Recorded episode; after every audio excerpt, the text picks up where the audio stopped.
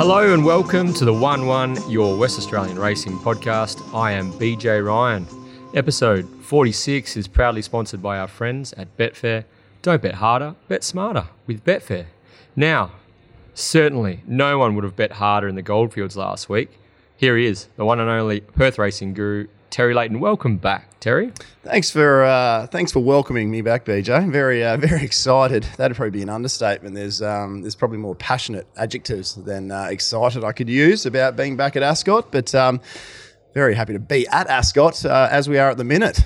Yeah, we're sitting out here looking looking over uh, a picturesque Ascot racecourse, but the uh, the staff are wandering around the, the entire course, working feverishly to get uh, this venue in a, a mint condition for opening day this Saturday. So if you hear some banging and crashing and some birds in the background, uh, just enjoy it because we're out here and uh, we're enjoying uh, the what is you know WA Racing headquarters at its finest. It's either that or it's me upset about a result at York today. So it's one of the two. If you're hearing the banging and the crashing, Now, so you and your team Mm. look like you uh, you set a cracking tempo in Kalgoorlie last week. yeah, it- plus thirty to the turn actually. Yeah, when you're doing the data afterwards, so plus thirty to the turn, weakened over the last hundred potentially, but uh, sustained a pretty good run, all things considering. give us an insight how it's around. Ah, cracking. Yeah, I've, I've done it probably now four, five, six years in a row. Lose track of it to some degree. Done it uh, many a year in a row. I think my first year down there was when Woodsville won the cup with uh, Jerry Noske on top, actually. But uh, oh, to be honest, this was probably my favourite uh, round of the lot done thus far. Cracking crew. Got to go back to Kambana Lodge a couple of times. Gave Mervyn a pat after his late scratching, and uh, all was well. All's well with Mervyn. So expect to see him uh, not too far away. But um, from a from a votes point of view, I mean, you probably want to know who got the three, two, one. Yeah, yeah. So because you, you, you, I thought you might be a bit more active on, on the socials, but yeah, you're very I. I didn't know how to use my phone most of the time, so it was uh, it was quite difficult in that sense. But uh, look, I I think we're going to give one vote to M Heaton. Uh, Thursday night showing huge. Got a text about two p.m. telling Michael? me Michael Heaton, yeah, telling me he just woke up, so he gets the um, the one vote. Two votes to to P Fernie having us all back there at uh, Kambana. Also. Just a just a tremendous character of the goldfields, but uh, three votes and probably by the length of the straight. Actually, won it uh, probably by as much as Lachie Neale will win this year's Brownlow was uh, L. Fernie. Luke uh, Fernie. Oh, you just uh, yeah, just uh, didn't have an off moment to be honest with you. On from start to finish, pulled off the big plunge, which we'll talk about in a second, I think. And uh, no, just uh, when it comes to his home ground, he's a he's a difficult man to beat, and um, I think you'll find he'll get the three votes for years to come as well. Very good, very good. Um, yeah, well, the, the Fernies, Peter and Luke, uh, real heavy hitters in the goldfields, obviously, and they flex their muscles uh, on the Thursday and the and the Saturday, uh, racking up plenty of success. Um, Adam Durant, of course, went head to head with the Fernies on their home deck, and uh, he teamed up with Joey Azzopardi for a don- dominant Hannan's handicap win with Money Matters. And of course, it was great to see Vaughan Sigley, Pat Carbery, and Missile Launch claim a fighting Kalgoorlie Cup win on the Saturday. bit dirty myself there, Beej. I priced that five bucks. I even I don't know if I, I can't remember where I mentioned it. Might have been on the Wild West. It's all a bit of a blur, but um, yeah. And I've ended up having a few beers with Dan Pierce. You know when you do that and you decide to switch around to Superior Smile as your What, did- what did Dan uh, have to say? Uh, he said, "Yeah, no, we, uh, we, uh, we, we thought it was a pretty good chance. Probably go forward." So this is actually me, not Dan Pierce, for those that can't tell. Um, I should also mention though, everyone that we ran into and came and said g'day down in the round. Uh, Benny Black got a got a photo on track, and there was a million others that came and said g'day. So uh, thoroughly uh, appreciated meeting everyone and uh, everything positive they had to say. Also, while we're on it, um, you know how I do my own little private notes, BJ. So uh, Deccan Shembry is a bit of a bit of a smarty. Smarty? He's a bit of a smarty himself, but he, he doesn't do the, the Cal form too in depthly. So he asked for my notes. So flicked them through to him. And Oh, your um, form notes. Your form notes. My yep. form notes, I should say. This is Yep. for Hannan's Day. Yep. And I'd given the last winner a bit of a push in my own notes. I think I'd marked Start it the about- fryer. Start the fry. I think Oh. I'd marked it about 15 bucks. Um, I thought it was travelling the winner, the previous start, previous start for new trainer. And uh, I think Simone thought it missed straight on the bend and she pulled it up, thought it hit the line brilliantly. So knew it'd be a pricing. It went around about 80 bucks on, on Betfair. But the lads were alive in the quaddy. Um, they put in 50 bucks each. I think there were six of them, 300 bucks. And um, yeah, they had it going for about 30 odd thousand, I think. So they came up to me before the last and said, if this wins, we're getting the tattoo numbers uh, on our asses. So start the fryer saluted for the lads and for a few of us actually. We were pretty happy by that. And uh, I just want to make it official. They need to get the tattoos So numbers on their asses. And, Shembry? he- Deccan and his mates. I don't know his mates' names. So they got to get the quaddy numbers. the quaddy numbers tattooed on their asses. Okay, all right, Deccan. We'll have to follow follow up with that. Um, congratulations, that was a good find, Terry. Start Mm. the fryer at any old price in the last on Hannan's Day. So um, while you were, uh, you know, living living your best life in the goldfields, our my, man, all my worst. our man Pete McCormick jumped on last week. So big thanks to Pete um, for for joining me on last week's edition of the podcast. Pete was all over the IC Red, IC Red sting, and uh, he actually made that horse his Betfair best betting proposition of the day. So hopefully some of the listeners followed him in. I think it was about 480 when we were Just recording. Did not stop, did it? I think it would have jumped close to even money. So- 222 two- Betfair SP. Yeah, it was an Right. absolute. We, we used it as our origin bet, thinking we'd SP at 350. We just thought the money would stop. Yep. Because it was just basically us going and going and going and going and going. Yep. So we thought it would basically stop, and with money for horses like Boss Snip and Brave Dream, it would eventually sort of middle out at 350, but it, didn't. It was heavy, wasn't it? they, They- they, they knew. They It certainly was did. nice being part of it. This time. I tell you what, thoroughly enjoyed that one. So yeah, but big thanks, Pete. We always appreciate you coming on and helping us out here at the One One. So while the round was a heap of fun last week, I think it's fair to say all local racing fans and participants, of course, have a significant spring in their step, Terry, as we head back to the home of West Australian racing for opening day at Ascot this Saturday. How good is the blood pumping yet, or what? Yeah, no, very, uh, very enthusiastic, BJ. I, I can't explain how excited I am. Or uh, the chance of me uh, missing it will be, uh, yeah, a million to one. I could contract corona and I'll still be here. So I shouldn't say that, should I? That's not no. Well, Donald bit- Trump can bit- go. Look at he can go bit- and do. bit Trump-like, later. It is a bit Trump like. Well, I've been compared. Make uh, make uh, I don't know. Just move on. Nothing positive is going to come from anything I have to say. Cool. So thanks to the wonderful team at Perth Racing. Uh, as we mentioned earlier, we're fortunate enough to be recording uh, the one one from the members deck at Ascot. We're overlooking the the finish line, and um, and just a quick reminder to all, all our listeners and those who are eager to come out to Ascot on Saturday. There are still premium trackside tickets available in the chute, which is the uh, which is the decking section along the uh, along the rail here. So tickets are available, one hundred and ten dollars per person. That's a full food and beverage package included. That's a good deal, Guru. Uh, jump on the Perth Racing website to uh, to snap up one of the limited tickets still available. Also, uh, if you want to come along, it's Family Day, so all kids under eighteen are free. Um, there's heaps of activities and fun for the children and families, of course. Sixteen dollars otherwise, general admission tickets. So. What about those of us with maturities of sub eighteen? Is it free or not? yeah, yeah. The uh, yeah, the the, uh, the sixteen dollar ticket is not bad value. It is, Uh, and 110 's huge value. I reckon. Yeah, I reckon someone like an El Fernie, I reckon uh, he'd get through his, he'd get his 110 dollars worth of value in about 40 minutes. I reckon. Yeah. So, but other than that, I think they're they're looking at capacity or a or a, uh, a limited capacity due Get to the here. 25 corona degrees. situation. Get out of here. Oh. Can't wait. So, um, yeah, thanks again to Perth Racing for being so hospitable to uh, Terry and myself and allowing us to record on course. Now, in the spirit of opening day, we thought it might be a good idea to check in with uh, the Turf Club's track manager extraordinaire, Chris Nation. Chris, welcome to the show. How are you, gentlemen? Good, very good. Very excited to have uh, you on, Chris. I've I've never actually managed to have a chat to you in the past, and um, I, I love. I'm probably someone that loves to pick on track bias and wants to learn more about track bias and how it's uh, well, what what the main reasonings uh, and the most important factors are behind it. But um, let's let's start by perhaps learning about Chris instead. Hey, what do you reckon, BJ? Well, yeah, obviously, Chris is uh, Perth Racing track manager. How long have you been here for, Chris? Just over three and a half years. yeah, three and a half years. And was it right you came from Toowoomba in? Queensland. Yeah.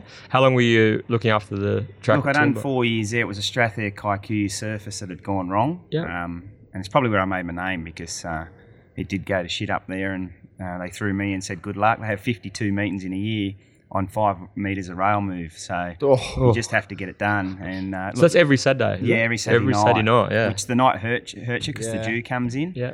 Um, and yeah, it was throwing dinner plates back, and you know, jockeys' black eyes, horses' black eyes. It was yeah, it was quite a gruesome setup to walk into, and I really didn't know what I was walking into. Um, but like I had the uh, support of the CEO there at the time, who said, "Do what you got to do to fix this, because we got to have racing here." So um, yeah, Are they still racing? 52. yeah, Yeah, right. Yeah, they just finished their main Weetwood Day up there, which is their biggest day of the year. Yeah. The big thing about Toowoomba no one gets is the the climbing the hill, and uh, Mm. it, it, it's about 16 metres from the 1200 to the winning place, the, the incline. Is that So, right? Yeah, they run that far uphill. It's unbelievable track to to uh, to get and have a look at. So So, but before we, we move any further, Terry is a uh, multiple premiership winning cricket captain. Mm-hmm. And uh, they tell me, Chris, that you were quite handy with the Yeah. bat and ball back in your day as well. yeah, it has been absolute has been. Oh, here we go. Yeah, Here absolutely we has go. been. Played a bit of grade cricket in Sydney Yeah. um, with Sutherland and St George. And So you from I'm from southern New South Wales Yeah, originally, yeah, Jervis Bay, good God's country as I call it. um, and uh, yeah, I don't get back there enough. But yeah, played grade cricket in Sydney. So, but it was uh, it was a tough gig having to drive. It'd be like Bunbury to Perth. It's two and a half hours, and my determination wasn't that good to get up there three times a week and Well, train and then play. What were we? Mainly a batter or a bowler? I was actually an all rounder, but I was a bit small to let him. I, I was quite quick as a bowler, and then Mm. done both my shoulders playing rugby league Oh, no. um, and then had to kind of reinvent myself as a as a batter. But as a batter, I'm a bit of a hack. Like, see it and hit it. Bit of cow corner Yeah, stuff, a little bit, oh, ag- little bit agricultural. Yeah, I don't mind cow. I normally go straight, but um, yeah, I just don't have the temperament to hang around too long. So Tell you what, we might need to get a Perth Racing little indoor cricket side together or something on a Tuesday night. How about that? well, I did say the jockeys one would be good. Get Yeah. The punters and trainers Yeah, versus exactly the, oh, right. jocks on the team have and get have a 2020 Oh, game yeah, or that's the something game. like that. The Yeah. jockeys will all just bowl beamers at me. And that's, that's, that's fair enough as well. You, you might be able to put a pitch in in the middle of uh, middle of Ascot just I behind us. there. about it. Yeah, that's uh, there's a there's a bit of It'd be room out there. cracking spot for a little game of cricket. How wouldn't good would it Get on the big screen here. Yeah. Yeah, we'll sell out. We'll get about 15 people to watch, I reckon. So um, But you know, look, it's great to have you lads out here, and um, I think this is what racing's got to do more of is is get the people out here and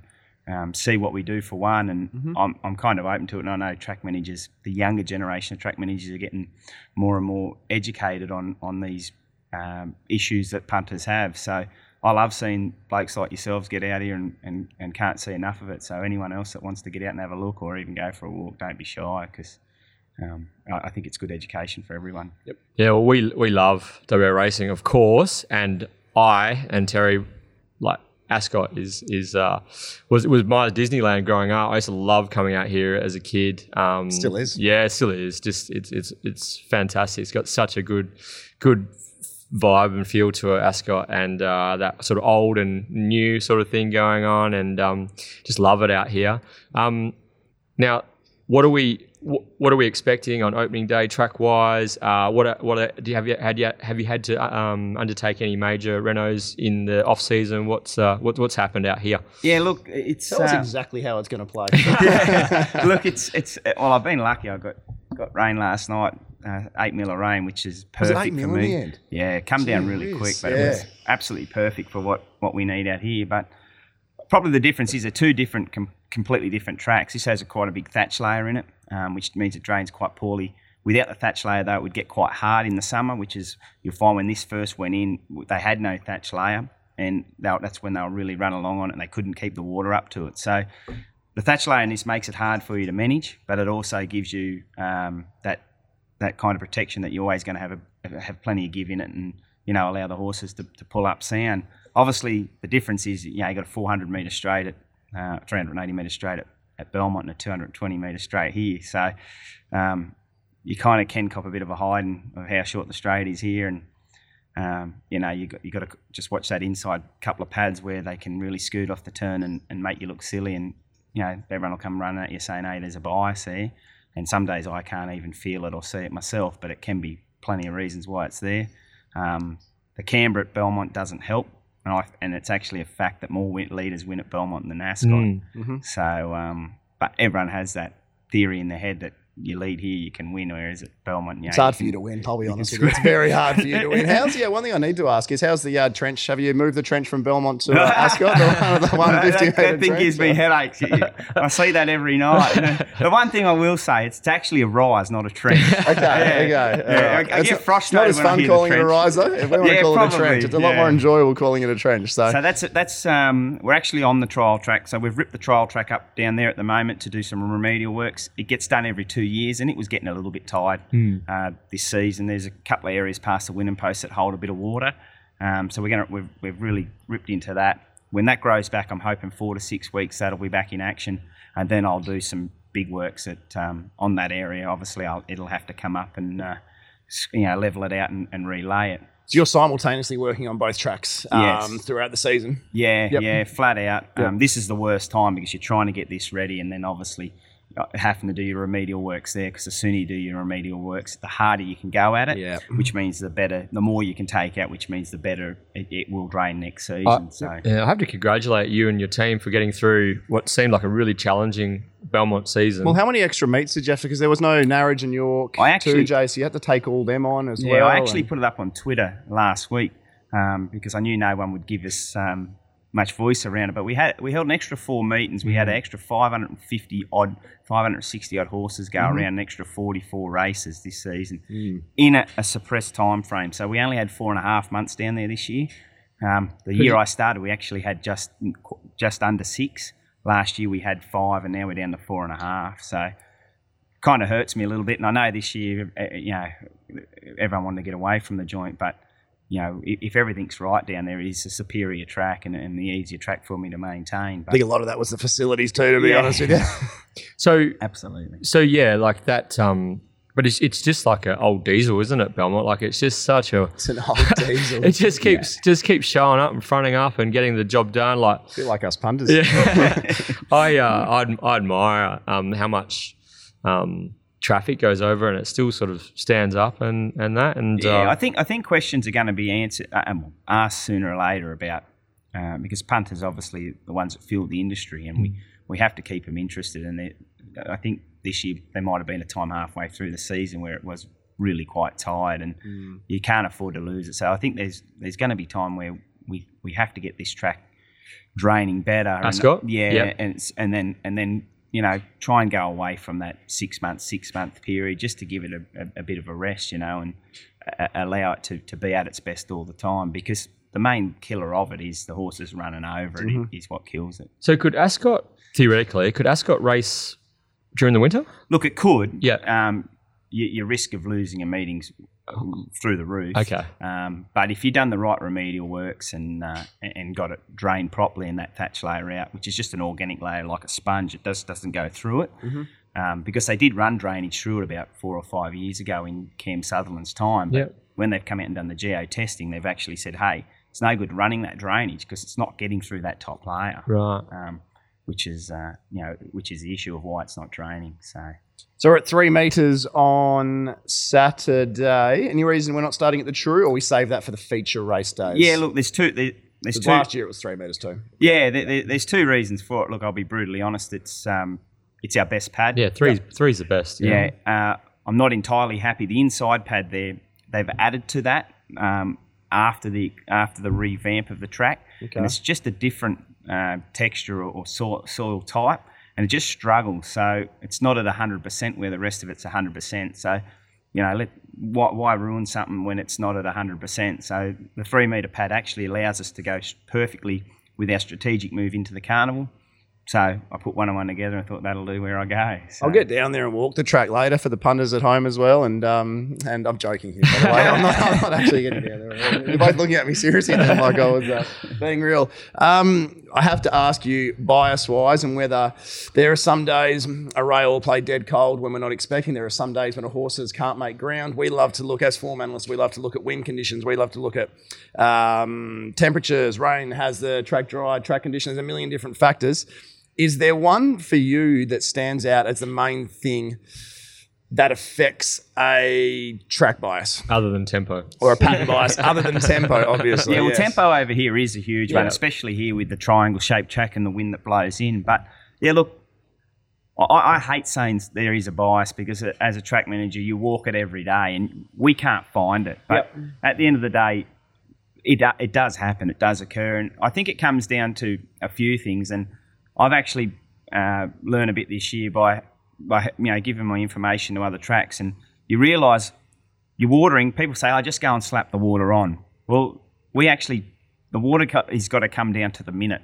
So if you water a little bit early, you know, and then get and then you wake up on the race morning and the sun's already out, your, your evaporation's already occurred by race time. If you get it wrong and you put the water on and then you get up and it's cloudy and overcast all day, it'll chip out the first couple of races. Then the sun comes out and, it, and then it evens out. Mm-hmm. So it really come, in my opinion, and unless you, and that's why the jocks, I always say the jocks, get out there and walk it, even between races, because you'll find that if you, especially at Belmont, when it does chip out in the in the winter, if, you, if it does chip out on the inside, it can end up causing that inside to be a no-go zone. And early in the day, they might, the first couple might win on the fence, and then they get into it a little bit, and then the, the horses just don't get through it. Yeah.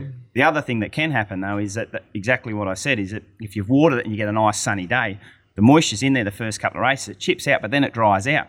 And because of where the grass is less coverage, it's like a balding head, I suppose. The sun bakes it quicker, which means it dries out faster, which means that's the better going. Plays harder. So mm, for me, there's no real theory to it, but there is days where I go, okay, we've we've been in the true position, then we've gone to, to, to nine, and now we're at six, and we had a we've had a wet week. That nine meter pad will actually dry out mm-hmm. quicker than because the rest of the track's got full coverage. Even though it's marked, it's dried out dried out quicker. And you'll find they'll get off it and get onto that four, five lane, six lane, mm. and they'll make ground on the pad that was used on the on the on the Wednesday. Yep. And there's absolutely nothing you can do because if the only thing I can do is run a verti drain or an aerator over it to soften it up. And by doing that, all you would do is because the ground's already been chipped out, it would loosen it up completely, which means you just make a hell of a mess. Yeah, So yeah. you can't actually do anything. You've just got to cop it on the chin. So I think you answered that question extremely well. Actually, I think I've, I've just learnt a lot from that answer uh, myself. So I've heard some of the um, the Eastern States sort of professionals on their on their shows talk about that a lot of them are track walkers as well, and they talk about irrigation lanes, and they talk about um, you know certain certain parts of the the track that are advantageous on certain days and things like that. Do, do you guys keep lane data or any, or do you, do you subscribe to that sort of stuff, or do, or does it just does it just confuse? Does it just make your job harder? Like Yeah, what's it- what? it what definitely makes it harder. Yeah. Um, the old school never listened to this, Yeah. but obviously we have to now supply to the punter, and Yeah. we need to keep the punter wanting to pump, so, punt. Sorry, so we we got to be open to it. And I always stick my head out there, and if anyone wants to contact me, come and have a look. Come and have a look for that reason, because like for instance, this week's a prime example. The three meter position. If I had a, a, a 35 degree week this week, um, I would have had to water say Friday night. And if I had to water Friday night, I'd either have to drop my whole rail and put it on the ground because the angle of the sprinklers where the rail is would hit the back of the rail. so it would What- impact the yeah, yeah. so yeah. what happens is it drops there. You'll find the inside fen- the, the fence is off. So Yeah.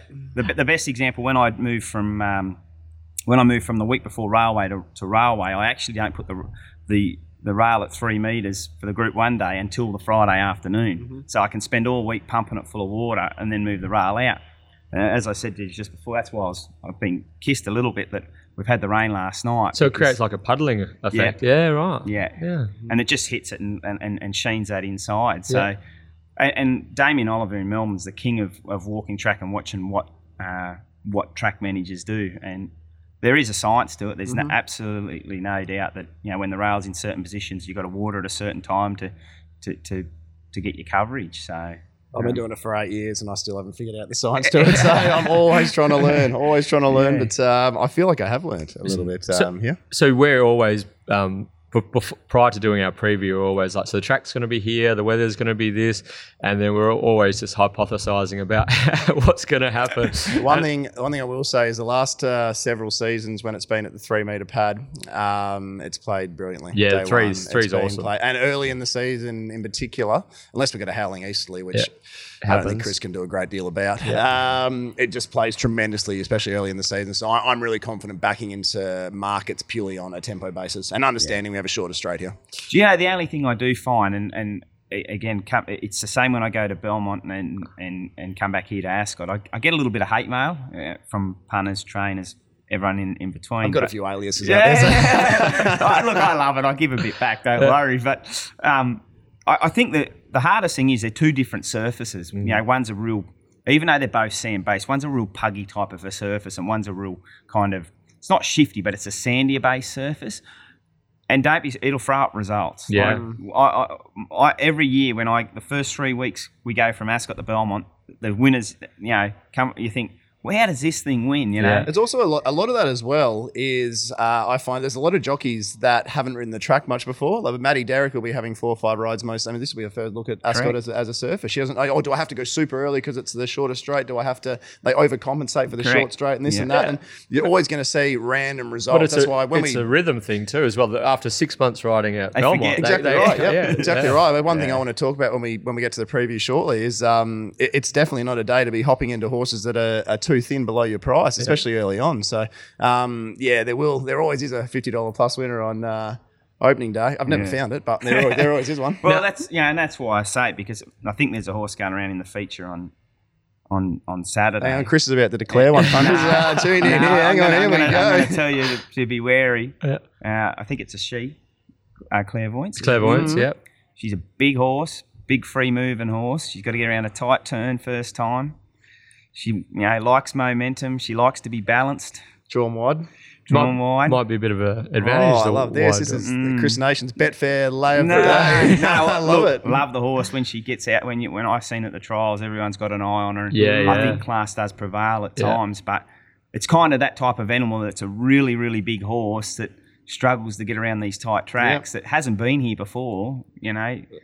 Sometimes it may still win, but let's see what the let's, Exactly. Let's do Yeah. time You're a to very. see I'll be the- saying the same thing. You are a super brave punter taking the dollar fifty-five, dollar sixty 60, that's yeah. currently around for us. Yeah. Whereas someone, you know, the, the horse like Gemma's son, who, you know, people will bag and have knocks on to say mm-hmm. that, you know, after its two year old season, she's only small, mightn't come back as a three year old. She's a little whippet, greyhound. She'll carve in and out. She might just get to the front, get around this turn really easily and kick off the turn, Yeah. and it might be hard to catch. you know. Yeah. And then in weeks' time, the form mightn't stand up. But Just about. I was going to ask him for a tip, and Nah, I, think we, I think we just got one. So I don't think so I no, need not to Gemma's anymore. son. So, so also before you go, Chris. So as, I- as I said, weather, weather and track and rail and rainfall and wind direction is always a um, talking point for us here.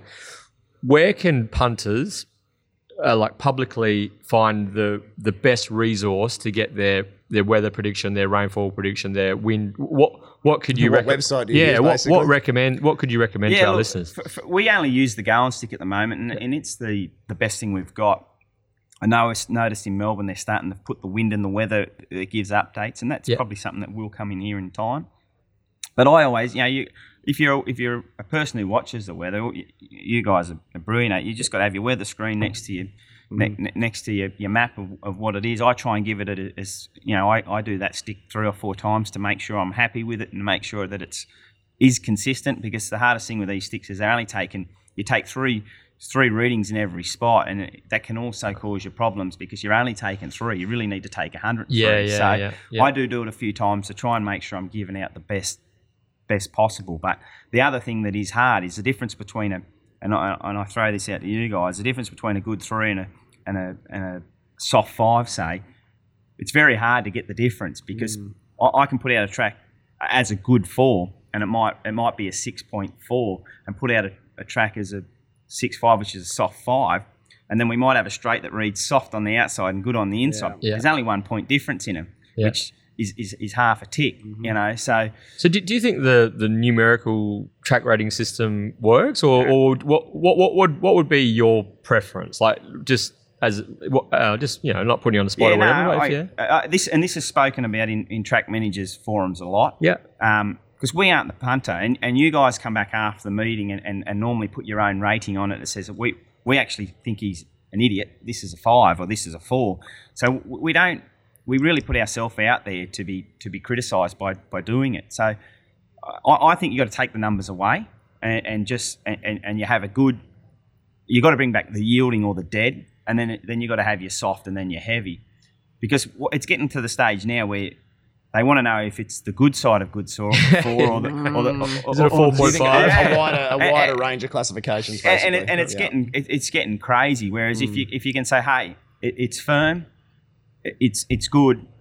You know, it's rain affected early in the week, but it's drying out, so it's yielding. yep, Look, we've had rain on the day, and, and, and there's no puddles or there's nothing around. It's soft, and then we've got you know we've had plenty of rain, and we've had rain through the meeting. It's bottomless or heavy. You know? Yeah, yeah. And then and then leave it up to you guys to then to, to then do the the, the form as as you do and um, take it off us because it's very hard. The, the one thing I do reckon reckon needs to happen, and I'm, I say it here to the jockeys coaches, is to make jockeys walk the track after the last, because horses even on our good days damage tracks.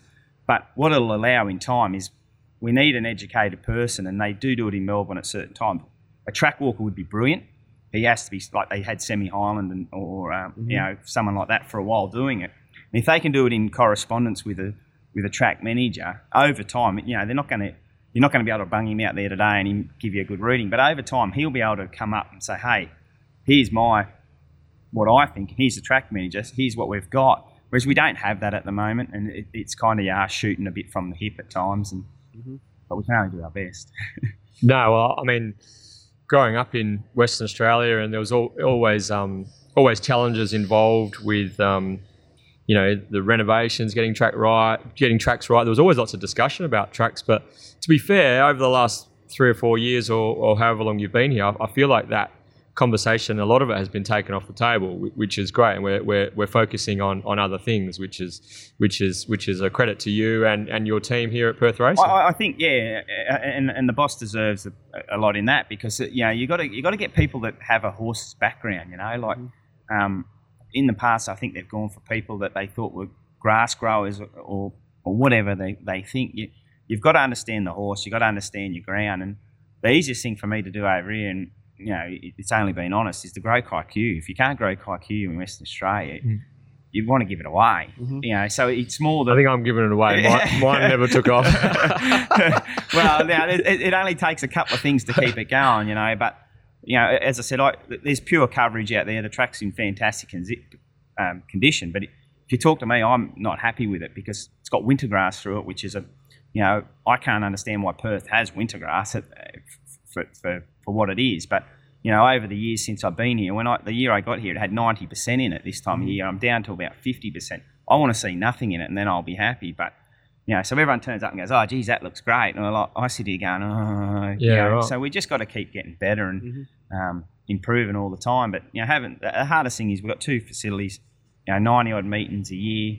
You, you, you don't stop. You got to keep going, and you need you do need the help because you know I. Especially when you got trials on, you, you could race Wednesday, Saturday, back up for trials on the on the Monday. If I've got to walk all three tracks and, and give a reading and make sure they're all spot on, so you know I do rely on a lot of help from the boys, but you know you, you, you always want to run your eye over it just to make sure that you've got it right and it's what you think it is. So so how long will you? When do you clock off tonight and Friday night, and when do you clock on Saturday morning? Yeah, Like, Do I 'cause it's see a- you in the Stone Motherless at 6 p.m.? Do I have to buy you a beer then or not? well, I don't mind a beer, but I don't happen to be in Stone Motherless. But um, oh, look, I, I do. I, I I work seven days. This this job's a lifestyle, Yeah, and you've got to love has it to to, be, do it. You has know, to and, be, and I yeah. do love it, and you know the, the guys here around us at Perth Racing appreciate it, and and and and do know, so they don't really question you know your integrity or what you do because they know you're here all the time. So you know, it's, I'm I'm happy with everything that's done. We're all set up. We're probably in front. Um, you know, set up wise, grounds wise, and everything like that. I'm obviously just going to go out there as soon as I finish with you guys today and put some liquid fert out there, which is not for this weekend. It takes nine days to kick in, and Mhm. w- I'll, I'll just continue on, check the water, make sure the soil moisture's right, and as I said, the rain's helped me this week. It'll probably allow me to have a cruisy week into it, but having good staff helps because you know. When, when, if you don't have good staff, you uh, you could be here tonight, you know, midnight Friday night trying to do it. But There's enough of them floating around as well, just having a look out in the course at the moment. So Yeah, you could have t- you could have told them just to uh, shut up shop for an hour and a half so people could hear us. But uh, no, you. Uh, well, we've got to make out we're doing something. All right. Well, uh, Chris, you have a, thankless task, but uh, you're doing an incredibly good job. Uh, I think um, that's the majority. yeah, I think we're luck- Uh, lucky to have Chris. and- and Extremely, his team, extremely for lucky sure. to have you. As you know, the track's looking incredible sitting out there, having a look at it at the minute. Um, can't wait to get you out here, to get out here as punters and and just lovers of the sport on Saturday. And um, thanks for coming up, mate. I've personally learnt a, uh, a stack um, from having you on, and um, yeah, thoroughly enjoyed it.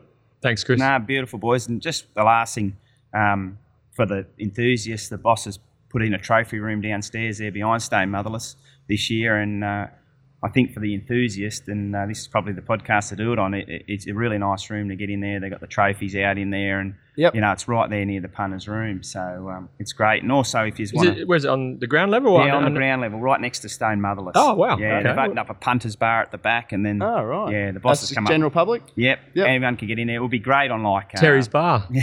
so It'll be great. It's actually it's Another actually one. the old gin bar. So Yeah. Yeah. bar. but um, yeah, look, it, I think it'll be a good spot, especially when you get to the hot days. You'll be able to duck in underneath and, and get out of the out of the heat. Oh, we might, might have to check it out after the 100%. after the show. Have a look Yeah, around. have a look. Do you It's mind if worth- we have a look around? Absolutely, yeah. Oh, just duck cool. in where the old tab touch under the vantage Yep. is. You just there's a new doorway in there. It's got everything in there that you want. So Excellent. look. Love it. And the other thing is, I am on Twitter, and if you ever want any information, just don't be afraid to hit me up, or if you want to shit cam me, shit cam me. 100%. Yeah, yeah, we'll keep In- doing that. information, Info, Play, play to our information's strengths. eh? information's key.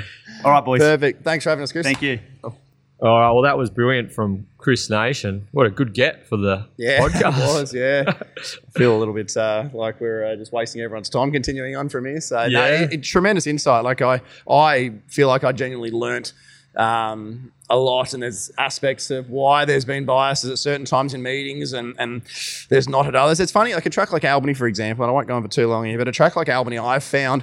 Whether this is just something that's in my head and isn't isn't real, but it, it often towards the end of a meeting starts playing tremendously on pace. You simply just cannot make a Skerrick ground towards the end of the meeting, which you think would almost be the opposite because the chop should be getting tracked uh, ch- chopped up around the rail. But it's the conditions of the day and, and what that does to the surface itself. So, so much to learn. So much to learn. So much to learn. So before we embark on our opening day race by race preview, we better discuss an awesome day of racing on the East Coast, Spring Champion Stakes Day at Randwick. But of course, all eyes will turn to Melbourne with a brilliant 10 race card at Caulfield on Saturday. That's Caulfield Guineas Day. And uh, as we are on uh, most weeks these days, we're on William Pike and Cerise and White Watch. So for all our listeners out there, Pikey's got seven rides on Caulfield Guineas Day, including including Ole Kirk in the Group One time honoured Caulfield Guineas. That's some pickup ride for the Wizard, teaming up with uh, uh, John Wayne and Michael Hawkes. Very powerful operation. Pikey um, will also ride uh, Superstorm in the Cerise White in the Toorak Handicap. He is booked aboard Arcadia Queen, taking on Russian Camelot again in the Caulfield Stakes, and uh, one of our faves here on the 1 1 Windstorm. He'll be going around again. He's a $2.30 chance in uh, race three, the Weekend Hussler, over 1400 metres. So Pikey's uh, looks, looks set for another big day. He's, uh, he's been. Um, he's been copping a bit on uh, on the socials lately for uh, for his results, but on paper it looks like he's uh, he's going to be giving himself every chance to to to win a big one at Caulfield on Saturday. Yep. Now uh, we have to mention we also will be rep- uh, WA will also be represented by the Lindsay Smith trained duo Reykjavik and Akanar Star. What up, in- Walks? in the uh, yeah, what up walks uh, in the Group One Toorak Handicap. So good luck to everyone, all the WA based connections involved in those two really really good horses. Both of them are coming off excellent Rupert Clarke Stakes performances. And one quick update before we uh, jump into Ascot opening day, the Velvet King Terry. Now, of course, with Peter Moody, we've been doing regular updates on this fellow. He jumped out well at Pakenham recently, and after some good track work efforts this week, is a big chance to be racing first up for Peter Moody at Caulfield on Wednesday. So Exciting stuff. Had a big chat to Grant McCleary in the uh, the line to catch the plane home from uh, Kalgoorlie. Um, geez, he's got a fair old team of horses underneath him, doesn't he? Tell me about what's to come. So, uh, good luck to Grant and the and the Velvet King team. 100%. All right, we ready to go, Terry? Let's do it. It's time to preview three year old classic day that's opening day at Ascot. This Saturday we're recording. It's currently 11.55 a.m. on Thursday, the 8th of October. York is racing in the Avon Valley this afternoon. Love it. What a card. Oh, I love it. I'm actually I'm actually guts in a couple. I Oh, love York. You are brave. I love it. You're a brave man. Um, we're about to launch into, of course, Saturday's nine race program. It's Cup Day in the country towns of Moora and Leonora on Saturday. So, best of luck to those two race clubs on their big day of the year. And we finish the weekend on Sunday at Geraldton. Now it's Ladies' Day, Terry, on the Crayfish Coast. I better get up there then, hey? Better get up there and check And it out. let's make sure that we are stay tuned uh, throughout the show for an info on how you can enter the Mundaring Hotels WA Racing Mastermind competition and the Market City Get Out Stakes. BJ. Thanks, Terry. So, just a quick reminder that if you want to have a read of my pre-market preview, the leg up was released at 7 a.m. this morning on bestbets.com.au. Can also be viewed on the Ozrace website.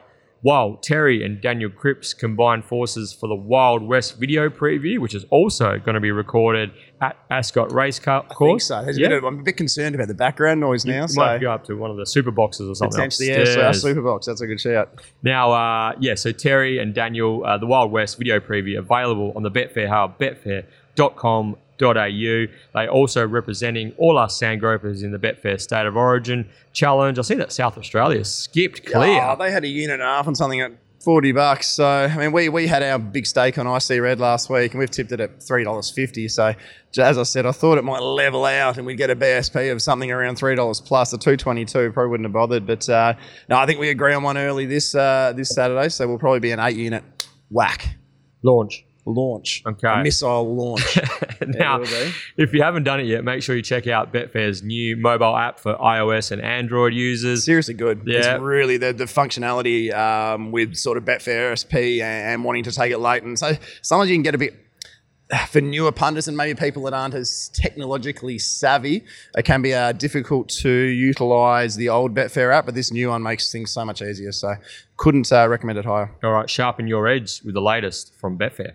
Also, the one one is available on Apple Podcasts, Spotify, Google Podcasts, SoundCloud, and all other major podcasting platforms. Please subscribe, rate, and review. Okay, opening day. Cool. Let's get cracking. As we spoke to Chris Nation, uh, Ascot track manager, and uh, well, Perth Racing's track manager earlier in the show, the rail will be out three meters. Had some rain overnight, which Chris was very happy about, and uh, so we're expecting a um, Fair, fair track. good for, fair, happy. Last couple of meetings, last couple of opening days have been at three meters, and it's been um, uh, super. Geez, they've just ramped up the background noise they here, haven't they? They're they? absolutely going in the background. We probably can't tell the fifty odd staff to just cool it for an hour or so, though, can we? So we can record the uh, record the one one. But I love it. I love it. Just Atmosphere. feeling all, oh, the atmosphere at Yeah. And uh, the only thing is, I can't smell any horse manure. When I come to the track, I love to smell horse manure. so that's the only thing missing for me at, at this point in time. But I reckon I'll get plenty of that on uh, on Saturday. I must, so I must admit, when I saw it was three meters, I had a, I had a, uh, I was, I was quite pleased about that. So, um, yeah, I, I actually feel as though three is the true, Mhm. uh, and I think Chris Nation sort of alluded a little bit to that in what he was saying that the three is the is our prime position. we need to be wary, just from what he said as well, that when they do start rolling on the true, that could either play red or it's gonna, it's a different type of uh, setup down there. So it could play super hot or it could play super cold. So when we do move to the true, which I presume will be probably a fair way away, um, it'll be interesting to monitor. But we'll worry about that. We'll cross that bridge when we come to it. Hundred percent. Okay. Race one, 12.34 p.m. on Saturday is the Tab Touch West Speed Platinum Maiden. I see uh, Pete McCormick on Twitter last night. Um, made a good point. Made Yeah, a really, yeah. really good point. You literally just stole my opening line. I was Yeah. going to say Pete's tweet last night. I reckon was what the entirety um, of the uh, the racing public were thinking. It was such a great opportunity to kick it off with that little two year old event. I felt personally. Um, let's see the let's see the I- babies I in well. action and um, and whatnot. But at, at the end of the day, it's not it's not that big a deal. Um, It's not, but it's like it's it, it's just a flat start to the Yeah. day. With, with I won't be rushing you to get here for twelve thirty four. Yeah. It'll probably be one of my biggest bets of the day, BJ. Oh, really? But uh, it will be. Yes, Hang on, hang it'll on. probably be my largest actually. Well, tell me more. Tell the listeners. Well, I, I think this will be the, the popular horse in the race. I don't think uh, I don't think I found one out of the box here, but um, in a race full of uh, plotters, BJ, a race full of horses, which I think probably all have a limited sort of uh, scope in them. Darcel Wednesday, uh, they look like they've, they've got some ability. Miami City Diffusion finished alongside each other. Thought the run of Diffusion was far better than the run of Miami City. Um, it's just probably more trust in where that horse ends up with Miami City likely in the breeze. But Lord Lonsdale looks to be one that. Um, uh, could be one out of the box, and I don't think any of these are horses that could be out of the box. Uh, it was a super trialer back in late December um, behind Dark Mission. I was in a, a trial where a horse actually fell, um, got home under the uh, under the hands and heels of Matty Derrick, who was new to the saddle. Uh, and subsequently came out from an awkward gate. Was actually pretty well in the market, um, considering the depths of that maiden. End of an era found the top. Certain punter might have found him at sixty to one that day. BJ, I don't want to carry on about it. I recall. You do recall. you might have uh, been reminded several times around then too. Dark Mission uh, was in that race. A smile for me. They're the horse that um, that beat him home. Trialed in February, looked brilliant. Trialed again recently, and the thing I liked um, in that trial did get it pretty softish out in front, but when Chloe uh, gave him a little whack with the stick. He really did respond and hit the line well. Um, this is a Machino gelding. We know what they can do when they get to the front. We've seen the um, the Cockney Crews and the uh, the Lonsdale ladies. Um, look, this is just one. I Same think- colours. Same colours. Same colours. Same is- stable. Same stable. This is just one I, I think um, might just be better than these. Always wary on a horse first up for off such a long break. Um, but as I said, did have that trial in February. Has trialled well since. This looks a pretty softish map. I think they'll probably look to go straight to the top here. And um, I think Chloe can ride the first winner of the Ascot season. And she's had a bit of a a slow start to the season. I think she's won from 81 um, thus far, but uh, I, I don't think she could have a better ride to kick off the Ascot season. So I think this is one of my better bets of the day. BJ marked him $2.70, currently around 350 So easy to have a bet. Yeah, straight to the front, Chloe aboard Lons, Lord Lonsdale. And yeah, I, I just think he's just going to keep rolling and he will chalk up his maiden victory. First run for Kieran McDonough was originally with Tiana, Tiana, Robertson. mm. So changed stables, but yeah, that trial was uh, was really good. Looks a nice lump of a horse as well. Uh, I think it's got a bit of a class edge on these. Lord Lonsdale uh, on the opening event on opening day. Darcel, the clear danger for me. If I get seven, eight bucks bet fair late, I'll be saving. Okay, I agree with that as well. And the blinkers have gone on Wednesday, who's probably the, the third pick. But Yeah. uh, the Darcel was a better run than Wednesday. I thought so, and I think Darcel got to the worst part of the track, and I think Darcel's also more capable of utilising the better gate than Wednesday as well. And I think Darcel will be in position A with the fitness, uh, the added fitness edge on um, on Lonsdale, Lord Lonsdale, if there is going to be a uh, a fly in the ointment horse. Okay, race two uh, for the babies, as we've discussed. Always a uh, really, really, really um, interesting one to watch early, and uh, you are our uh, our baby specialist, BJ. So um, tell me uh, and tell the listeners why we should have something on here. Yeah, look, I think it's. Um, I did all the breeding and I've done all the, the trial form. I've been watching a lot of these babies. For Been doing a bit of breeding lately, haven't you? I have actually.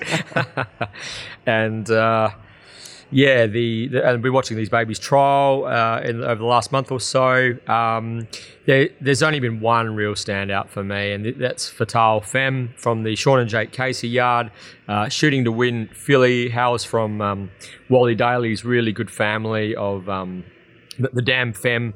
Uh, there's been lots of winners come through her, come through her her uh, her offspring as well, and um, and and Wally Daly's got a, a good thing happening with his his um, band of broodmares.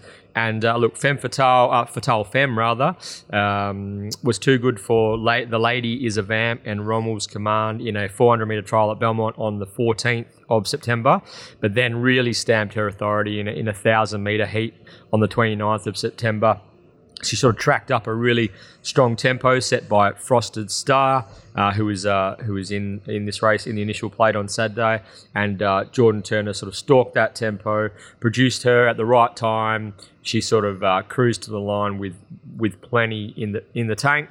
I feel as though if Fatal Femme can uh, hold her trial form, bring that to race day. Um, I think, and Sean and Jake Casey can hold her together. I think Fatal Femme has got these covered and should be winning uh, the initial plate. Terry?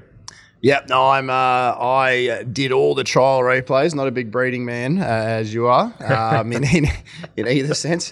Um, and the, I mean, the only one that I uh, Fatal Femme was a standout, but Yeah. I, I wouldn't be taking even money in a, an initial plate about No. uh, at about about wings, to be honest with you. So, oh, I probably would take that about wings. But uh, Crown Princess was one I actually didn't mind um, the last 100 meters or so for a bit of a smaller Yeah. trainer. Yeah. I think it's one you'll see 50 60 70 dollars late on Betfair. Would not be jumping into the 20 bucks currently. Um, I'll be having the smallest of bets that I possibly can have. How's from actually actually hails from a really good family. Does Okay. crown crown princess, but um, I, I, saw her working home as well. Mm-hmm. So obviously, I see uh, locally anyway. Fatal Femme is t- was two ninety into two twenty at the moment at You got time of feel for Bradley recording. marking this race, don't you? Yeah, What's very what are you meant to do here? Yeah, and um, yeah, look if if the fave doesn't turn up, the uh, the winner will come from one of either the Lady is a Vamp, Romulus Command, as we've spoken about those two, and maybe Send It Son from the the Pierce brothers. I think they they appear to be the uh, the main dangers. But yeah, Fatal Femme, nice draw, should be able to stalk the uh, what hope, hopefully a genuine tempo. Kept out of trouble by Geordie Turner. I think Fatal Femme just races to victory. No love for magic.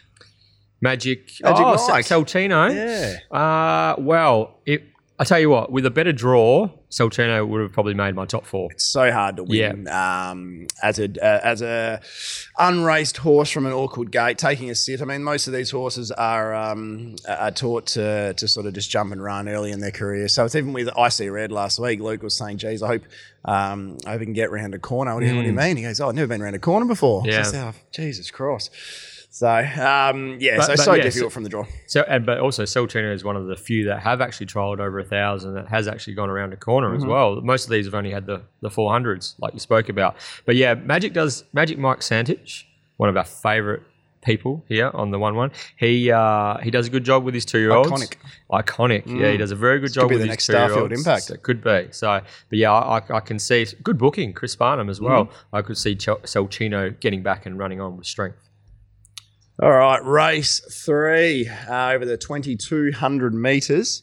Uh, I give Frederick Kersley a little bit of a hard time for some of his placement. I'm going to give him a hard time later in the card for, for one of his, but uh, he has placed The Hall of Famer. the Hall of Famer. Yeah, no no punches pulled. I don't care if you're a Hall of Famer. We can actually see uh, Northerly Lodge Oh, from I thought you going to say I can actually see Fred Kersley. I was going to start apologising. Um, Hi, Fred. this horse has been placed tremendously 52 and a half 51 and a half 53 will carry 52 here and has never raced out of his grade. I'm just double checking that stat. Did race out by a point in a 64 raider and a 66 plus. We'll let him off there but uh, tremendously placed horse throughout this campaign.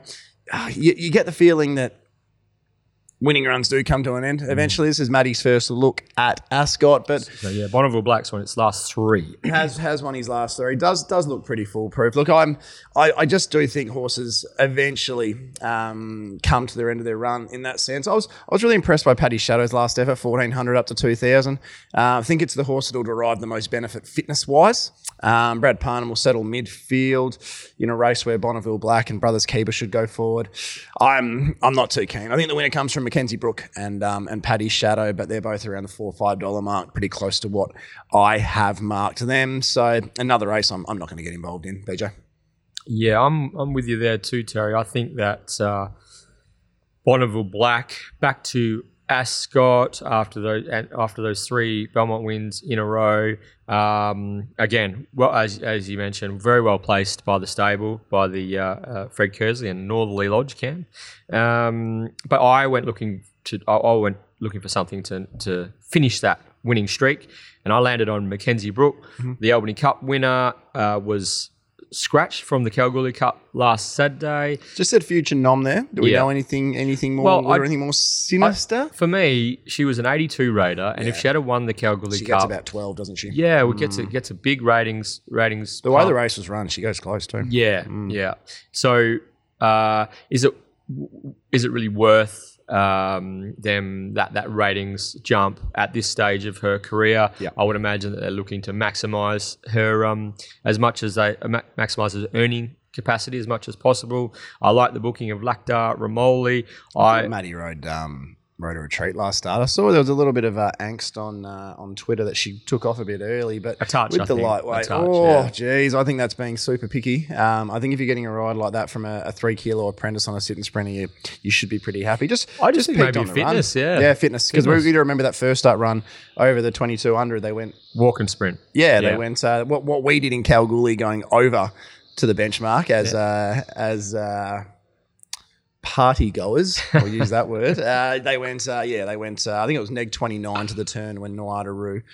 Um, walked him. I think it was Yeah, race Noadaru, walked yeah. him. Yeah, so it was just uh, it was just a complete fitness thing. So you'd expect Mackenzie Brook to be peaking. Yeah, that's that's that's what I'm thinking. Just needed just needed to tighten up a bit. Mm-hmm.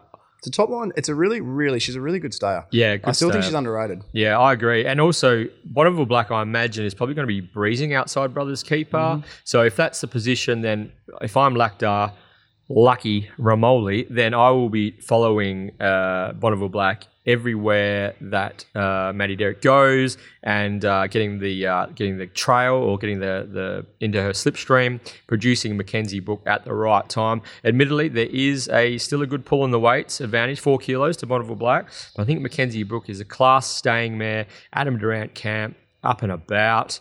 Uh, I think that Laqdar can drive Mackenzie Brook to victory over the top of uh, Bonneville Black late. There is a big difference between these 60, 66 plus races where you're beating the Arragains, the Gunner Goes, Yeah, that's what I was sort of and, and now thinking, you're popping up against, um, yeah, your Mackenzie Brooks and horses that are more seasoned against the better stayers. And, so, um, and Paddy's Shadow, Shadow, as Terry mentioned, Paddy's Shadow has to be a, a winning clear, possibility. as clear well. top two for Yeah. me. If you can get sort of two dollars seventy the Dutch about those two, Mm-hmm. that's something I'll probably look at on race day. But uh, I'm uh, I'm more excited about the fourth, BJ.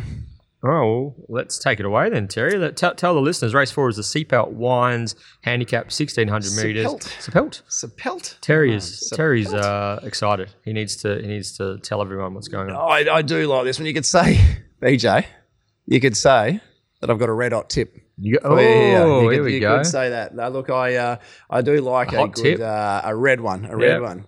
Um, it's been a week of reds. Geez, we went guts in playing red at Northern on Monday just before we hopped on the plane to Kalgoorlie, and oh, it was a somber old pub after playing red didn't pick up. So uh, let's hope that uh, we got the red on the Saturday that I see red. So it's just been a, a red type feel in the Mm-hmm. red last letter uh, day. it has been a red letter day. Um, I thought Red Hot Tips' first up effort was cracking. Yeah, Uh, ran second last behind Patristic, but was jagged back from the wide gate by Boy Hill. Actually ran the second quickest last two, even quicker than Zero Demerits. Mm-hmm. Um, and for a horse who's I think strength going forward will be going um, will be going forward and, and putting pressure on Was and, it and making a- those bit of a chasing. barrier troll, perhaps Potentially, yeah. I, I don't think Ryan. You could see him looking around. It wasn't. I'm going to definitely snag it. I think if the horse pinged and run, he might have looked to find a spot. But He didn't I want to get caught three wide, no, no, cover exactly first right. Up. Cook Yep. the horse, and, and then it's a long old campaign. Yep. One thing I do like, second up at the mile is often a query for me, but the Stephen Milliard get their horses to hand really quickly. Um, let's have a look at horse. Last of the line has now won twice. First up, 1400. Outback Jack, one on, well, nearly one on debut, then one second up over Second up. 1700 when they went plus seven to the turn as well, giving that win. And the way Special View went yesterday, running second, that was beaten seven lengths in that race. So I think that win has a lot more credit to it. Um, and I think uh, Jimmy Taylor and Lockie and Brittany, they can all take a lot of solace from that effort of surveillance as well, because I Yeah. think that'll, that'll turn out to be quite a strong form line, actually, for a small field. But look, I've got Red Hot Tip going forward and probably leading. Um, he needs to be mustered to get there, and I think there'll be some aggression shown on a horse called Mafeking. That's what I was thinking. Speaking well. of placement, we're going to talk about Mafeking in two seconds, BJ, going from a maiden to a 72 plus. But we'll get there in just two seconds. Um, but I have red tip, red hot tip going forward. Truly Great's trials were impossible to miss. Um, yeah, blind Freddie can see how impressive they were. But Truly Great's going to be back last on what is likely to be a questionable tempo. Red hot tips successes have been giving a kick on the turn and, shaking them off, and, and off he goes. So I think if Ryan Hill can um, can get rolling from the 600, put some pressure on, and say, go on, then run a whatever you need to run in the final six to, to grab me. I think Truly Great will really, really battle um, to, to get to red hot tip late. So I've marked him 260 to four bucks as a clear top two. Um, I've got queries on zero demerits running out a strong mile, um, and I simply I simply just can't have the rest. Um, if Lord Help Me Run had a gate, um, I think he would be the fourth chance. But uh, at ten bucks or near ten bucks, this is um, this is comfortably the best value bet of the day for me at BJ. So red hot tip each way all day. Yeah, I uh, I had uh, red hot tip in my leg up as well, not on top, but I was anticipating a significant elevation second up. We always Um, love a significant elevation too, don't we? Yeah, and you can just tell like from this draw, there's no real leader, uh, natural leader. I think the, the lead's there if they if they want it. It just depends how much how keen Joey Azzopardi is on Mafeking to, to drive across, and I, I reckon I reckon they'll try and have a crack to, to lead on Mafeking. Yeah, even if they do, I'd be happy with Boyhill to take the sit till Yep. the six and get rolling, or just pop straight out into the breeze. Yep. Um, Red Publisher almost looks your breeze horse from ten Yeah. to some degree, and Red Publisher's a horse that's far better with cover, and Yeah, Breeze think- last start and, and went no good, so I think maybe they the- might go against. They them. could do. Yeah. I think with the booking of Lisa Staples, I think what they're doing at the moment as well, they're, they're probably looking at later in the carnival. It's an older horse, probably built into a, a campaign to some degree. Um, just one more thing with Red Hot Tip as well. The effort behind um, Tuscan Queen in the Derby, when I think they would have liked to lead that day, missed it, had to go back to last, ran on into second past some some pretty good stayers. Was obviously um, panels from Tuscan Queen, but that's that's a sign of a really really good horse. Yeah. Um, yeah, I, I think Red Hot Tip's one that's really got under the uh, the bookies radar here. BJ, Yeah, I um, I'm going to stick with the fave. Truly great on top. He um, last preparation. Just to give you a snapshot, he was sort of just lurking about the traps, and then he ran um, quite an eye-catching second to Puckapunyu over a mile, coming from well back and uh, getting past a horse called So War, who has has a good closing speed. that was on a day where you could not make ground Yeah, as it well. was So it good, made, it made it? that run sort good. of yeah. yeah. And then he went 1600 to 2200 meters, and so both of us were thinking, hmm, okay, this is interesting. Took him on Everly. And uh, the but the uh, they knew because he was a dollar seventy five and trotted in, uh, absolutely blew He them away. kept on kept on backing him too, didn't Yeah. they? So um, now since then he so that was seventy seven. It was seventy seven days between runs on Saturday. However, since then he trialled uh, up alongside a horse called American Choice, who's in the three year old classic later in the day, and could have won that trial comfortably. And then he was irresistible in a twelve hundred meter Belmont heat win, beat nothing, but just absolutely toyed with them, and just looks like it looks like some sort of um, switch has been flicked, and this horse has just turned in turned into the, um, just something different. Do you know what I mean? So um, He still has to come from last. still has to first up last. at a mile. That's the thing. Still has Yeah. to come from last, first up. And I've marked him favourite. Yeah. Um, and he deserves favouritism. And I'd love to save if I got some 270 or something, 280 late. Just what price did you say had him? 260. But Right. I've marked that as an, in a 93% mark. And if Yeah. it gets above anything, anything above that or on that quote, I'd be happy to save. Or I guess once you've gone each way on one, you don't save on another. Or the way Mm. I attack it, I don't. Um, but he's still going to have to. He's still going to have to roll them up, and who knows what type of track condition we're going to get as well. So, Hundred percent. So yeah, What have you marked? I was pretty sure I was two twenty. two twenty. Yeah. So still at the dollar ninety five. He's still not there. That's Not the there. thing. What Yeah. price do you have red hot tip? Uh, I had red hot tip eight dollars. Blasphemy. Yeah. So Still overs for you at ten bucks. Yeah. So if you're having a bet right now, it has to be red hot tip, doesn't yeah, it? yeah. I didn't like Adornment first up. No, I'm happy to watch her go around. But for me, I thought that I thought the way I'm convinced Truly Great is destined for something truly great this campaign, and uh, perhaps uh, a big race over New Year's. You Yep. never know. Yeah, and uh, 100%. and uh, this could just be the start of, of a really uh, standout campaign for this. What is he? Five now? Bit of a PC. He's a five-year-old, Hmm. and um, yeah, obviously Zero Demerits is racing really, really well. Has to be a factor. He has raced beyond a mile before and competed well, but it seems as though 1400 meters is his sweet spot. But yeah, I know exactly. Whether Where he's peaked in his campaign yeah, as well. yeah. uh, It- I just thought that that form's good, isn't it? Like the not like Shoot, blue, it's super. Blue Regal Yep. Council away. Prior to that was Lord Lon, Lonsdale Lady and uh, Leading Girl, and then it was Patristic, uh, Western Pride, and um, Inspirational Girl last start. So the form is strong, and um, and he's going good. But uh, and I know exactly where Terry is coming from with Red Hot Tip. I was sort of swanning, sort of edging my way in that direction as well. And the price is there for Red Hot Tip players. But uh, I think truly great. I've got a sense that this horse is is uh, on the on the way up, and I reckon he can still win. Maffa King. Now let's quickly discuss his twenties into tens this morning across the agencies. So there's been support. Maffa King won a maiden last start. It was a super Super win. maiden victory. Boulder Dash came out and ran backwards on the weekend. Typhoon Ben, who ran third, was poor. The slug was in that maiden. It wasn't. Let's just say it wasn't the uh, the strongest of uh, of maidens. Anyway, it was still a super win, sitting deep on a day where you wanted cover. There is a 1500 meter 60 plus race on the day. Would have carried 55. Instead, they go to the 72. They win this. He's going to get 14 points um, and go up to a 76 rater. Is Kieran McDonough, Kieran McDonough, is that correct pronouncement? Is Kieran McDonough and the team under the impression this is a carnival horse and they want the points? Well, I would suspect it's more the owner, Trevor Delroy, uh, White, White Up Valley Farm. They uh, they often throw their horses in the deep end. Has been a pattern. Have they have had a couple of Oaks winners over east, and uh, yeah, so they're they're not frightened to, uh, to especially with They the don't care about the uh, just picking up the, the wins and chipping through the grades. Piers not. No, They just want to see if they've got a carnival horse straight away. yeah, yeah. Good on him. So yeah, In I- that case, good on him. Well, yeah, like I don't, I don't know. Was it even nominated for that other race? I'm assuming it was. Maybe it got a ballot. I'm not sure, but um, uh, Still, gee whiz. tough, tough task for for Maffa King. It was a good win though. It's a but, tough task. Um, It's a tough. But there's the money's come this morning. Look, maybe uh, where there's uh, where there's smoke, who mm. knows? Who And knows? um, your man, uh, Money Maley, Ash Maley, he uh, he's got he's got two in this race. Red Yeah, Red no. Publisher and uh, where are we? Push to pass. not yet. Um, not yet for either of those No, two. But yeah. I'm truly great. Terry's very keen on Red Hot Tip. At the price, at, At the, the price, price. I'm very keen. Red hot tip each way. As I said, I've marked truly great as the uh, on top in my market. Yep. But um, price wise, it's red hot tip by the length of the um, Ascot Straight. Okay, it's time for the Mundaring Hotel WA Racing Mastermind competition. The Mundaring has been the heart of the hills since 1899, located in Jacoby Street, Mundaring. If you get a chance, drop in, see the publican Ian Butchie O'Connor, say good day, let him know you're a 1 1 listener. There's a York meeting on, uh, when's that, today? Very, very shortly. Uh, very shortly, York. So if you if you're on the listening to the one one on your way home from York, drop in and see Butchie.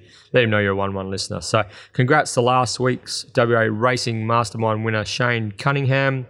Well done, Shane. Got all three questions correct. Uh, hundred dollar gift voucher to the Mundaring Hotel is in the mail.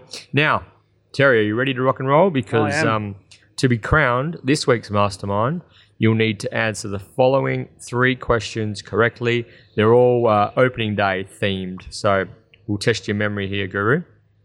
Question number one Who did Peter Knuckey pilot to victory in the three year old classic on opening day at Ascot Oh, last off. year? They dig deep. Ah, he's just, just rubbing it in. Uh, that's an easy one. Question two. Name the trainer who saddled up the Quinella in the initial plate on opening day last year. Going well so far.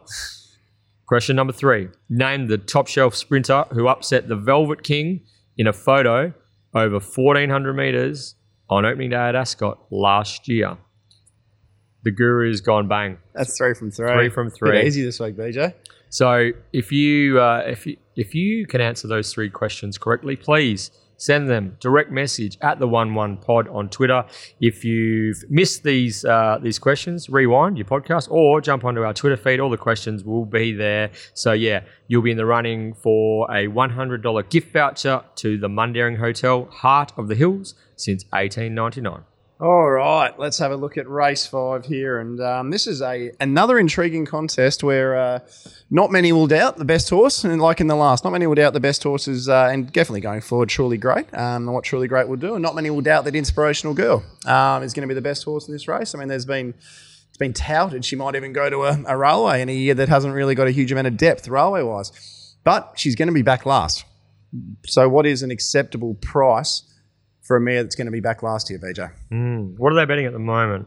Uh, she is not much above the even money mark. Uh, I think you'll find it. Dollar eighty five, dollar ninety, dollar Oh, seventy five in some places. That's, that's crazy. Mm. That's that's absolute. I was two twenty five inspiration. I was two uh, and that would probably change by this stage of the day once we know how the track is Yeah, playing. yeah. Really got a lot of respect for the horses that will be in front of her um, by uh, five, six, seven lengths on the turn. Patristic was obviously huge given the, the ride of Christy Bennett's life um, last time out. It was, it was super. Uh, Spillanova ran a, a figure that was sort of group like, um, but obviously Spillanova was um, the beneficiary of leading on a massive leader bias day. But it was still a huge, huge run from Spillanova, and we we know that Spillanova can hold form once finding it.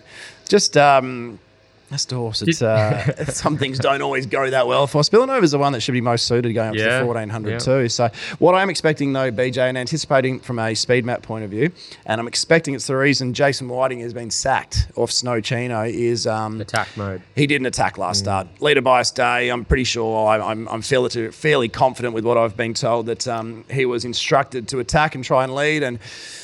I think if he attacks a little bit more, he gets to it worse. The outside of money matters there, and that's that's the only way Snow Chino is going to run run run races. So look to see Snow Chino really take him on here. I think they will be the very specific instructions to Joey. Yep.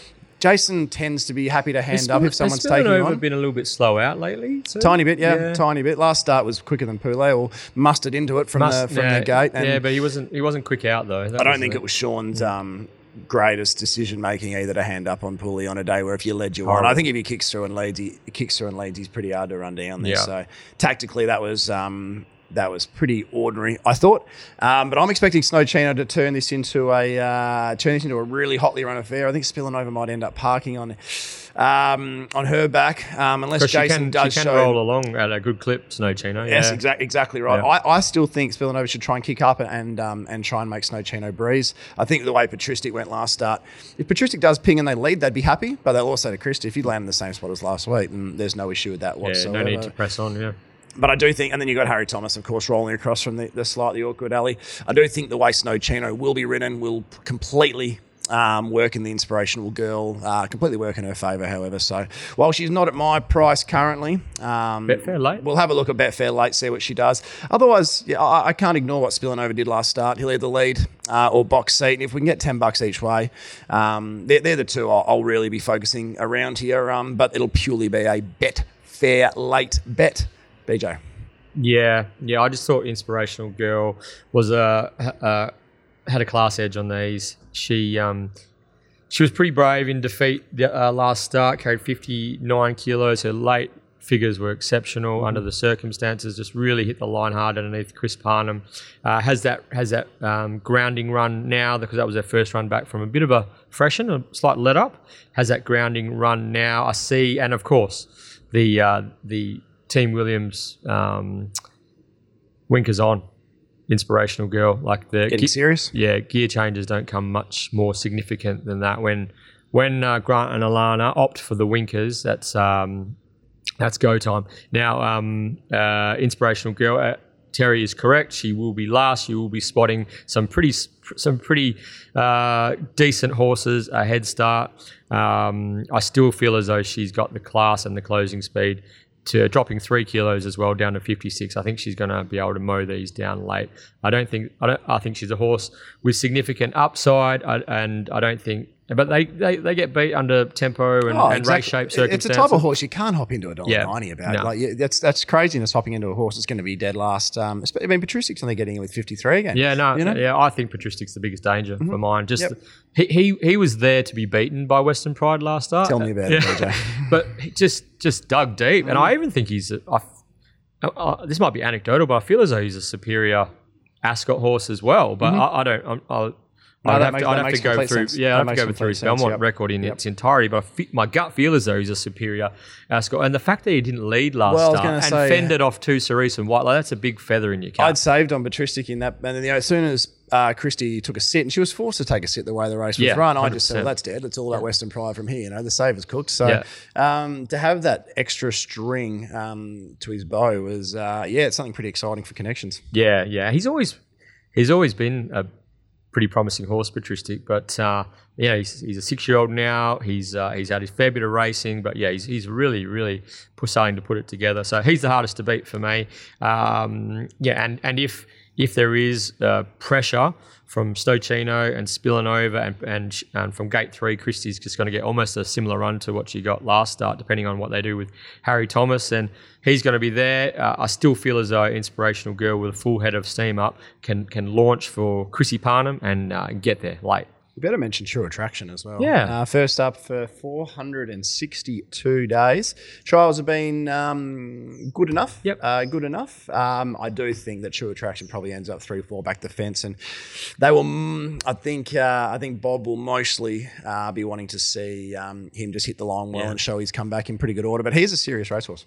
Very good horse. He, uh, I imagine it's going to be a win if you can type situation. Gate one for CJP. Um, but uh, but yeah, his his best is certainly good enough. He was an Aquanita Stakes winner as a three year old. Ran second in a Belmont Guineas.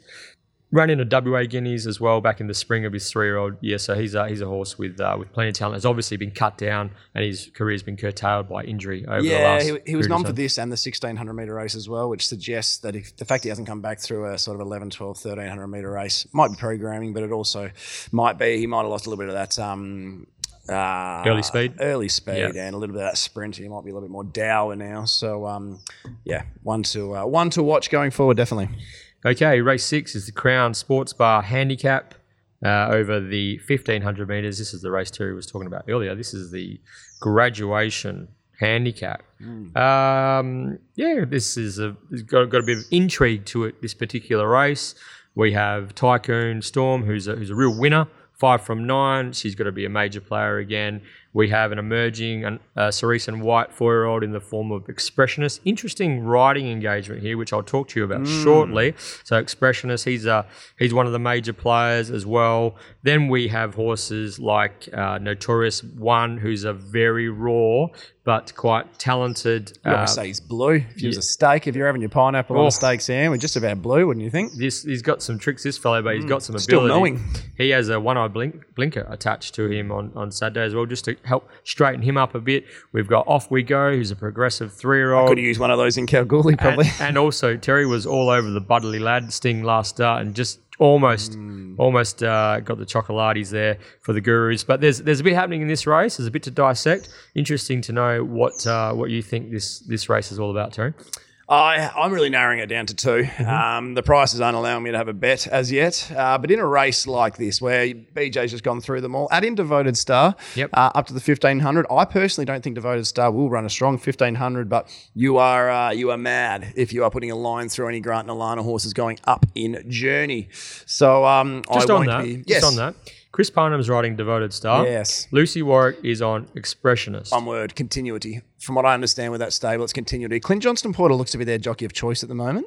oh, I think, you just no, you're just riding those horses because Chris was suspended. Okay. Yeah. Uh, what about inspirational girl? It's Chris on inspirational Yeah. girl, but it's with So the, the stable. There's the- a lot of continuity though as well. The Williams horses, Chris Parnham. The Durrant horses, CJP. I think that's Ah. that, that's the way I read it. Yeah. Yep. No, that could well be the case. Yep. Um, are you are you under the impression here that it, it could? There's a there's a million ways it could, could have worked out. Clint could have been booked to off we go. They thought they were going elsewhere with Expressionist.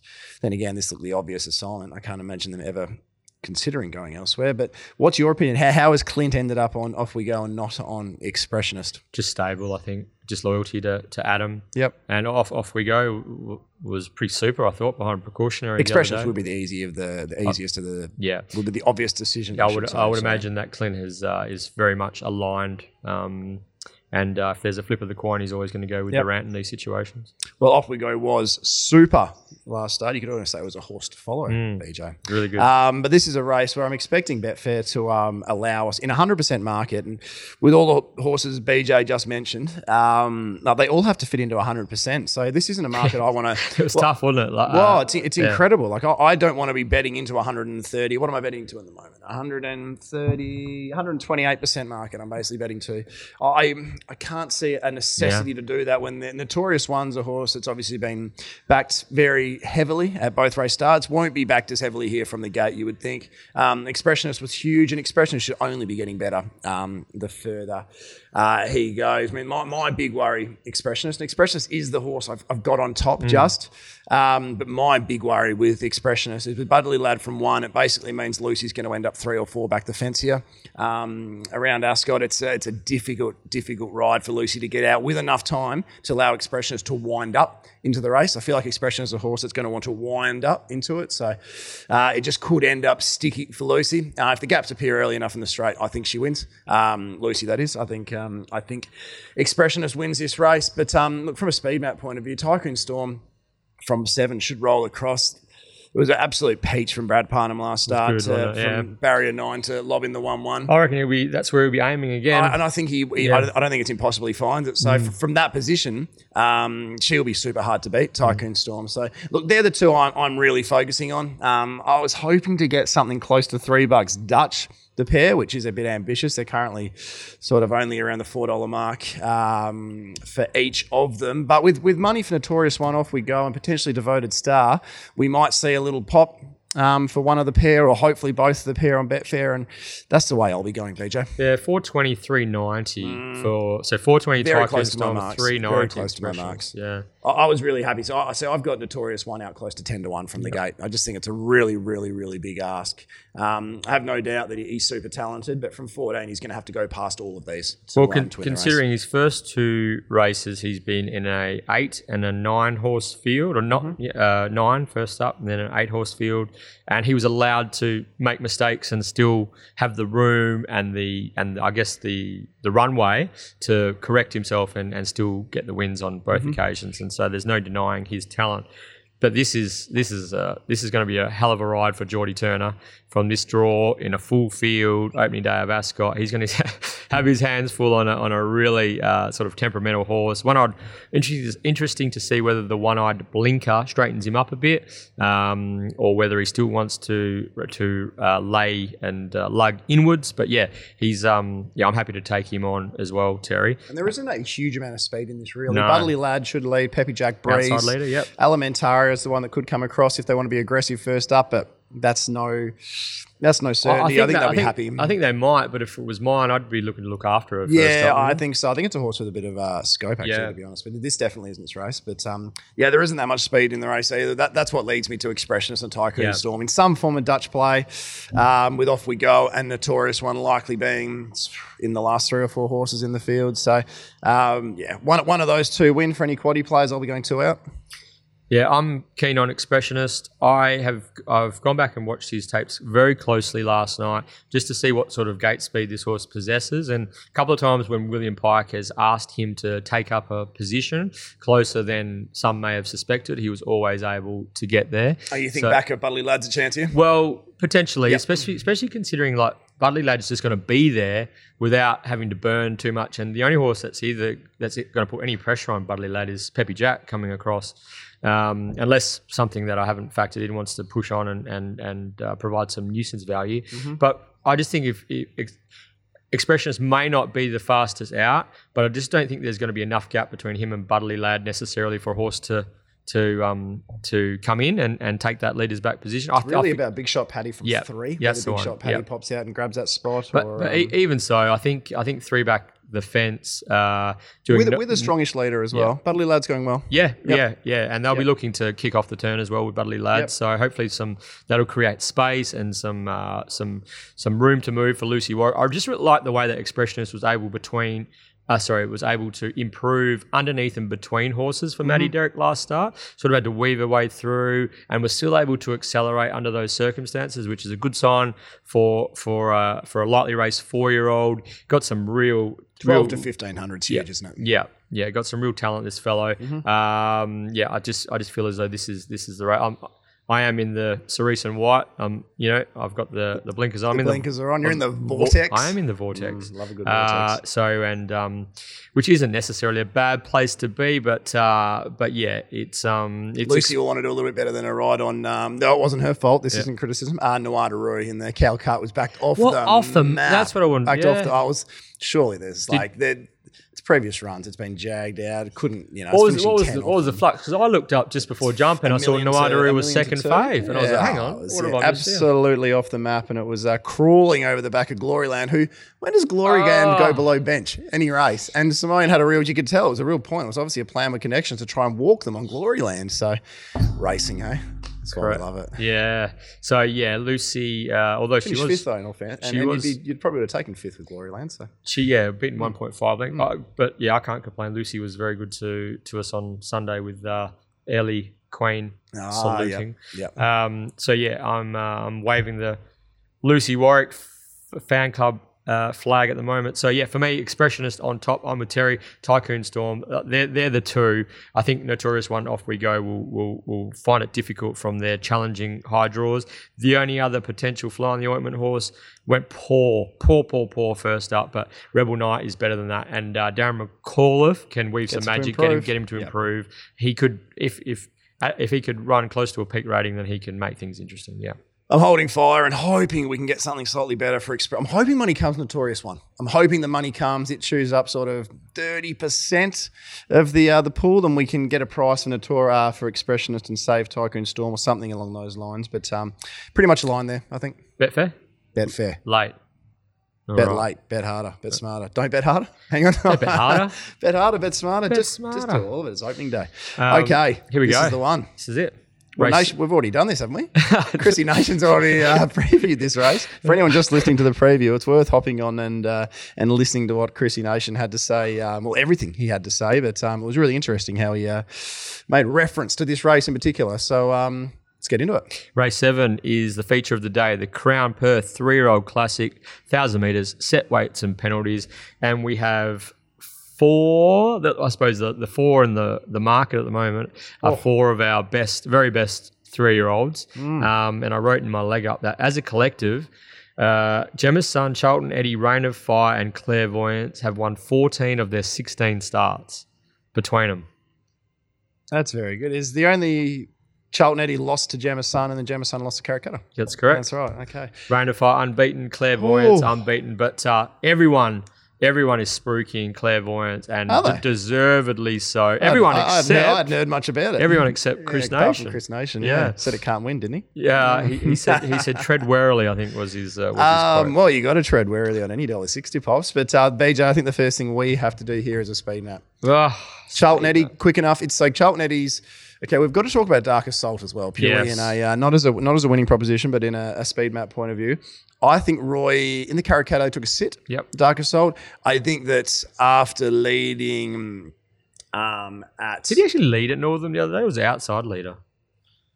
Belmont, it was the one where he's outside the Yeah. stable, mate. Yeah. Never understand that when a stable put two horses in the race and they say go chop Yeah, at each other. Captain In- Charmaine, Captain Charmaine, who. I thought went super actually last start too. Just about another horse to follow. Um, but did went and led it. Uh, went and led it Northern. Um, I I wouldn't be surprised uh, if he just says um, tuck in and look for that spot. And that's the spot that a lot of us are expecting Gemma's son to take. So very interesting. But look, I think that um, they would be mad on Charlton Eddie if they didn't say, let's use the fact that we've got the draw underneath Sun and them, yeah. Clairvoyance. So are you of the opinion they will try to lead Charlton Eddie? Definitely. Uh, I think they're going to have a look. I wouldn't be surprised to see handlebars down from the Pontiff on Gemma's son. Okay. Yeah, Righto. yeah. Clairvoyance. Where, where, where does say, what's your map? Give me your map. Gemma's most son, likely Gemma's map. There son, is a million different permutations, but give me your most likely map. Gemma's son leads. Really? Clairvoyant outside leader. Neward kicking up to hold the leaders back. Charlton 81 1.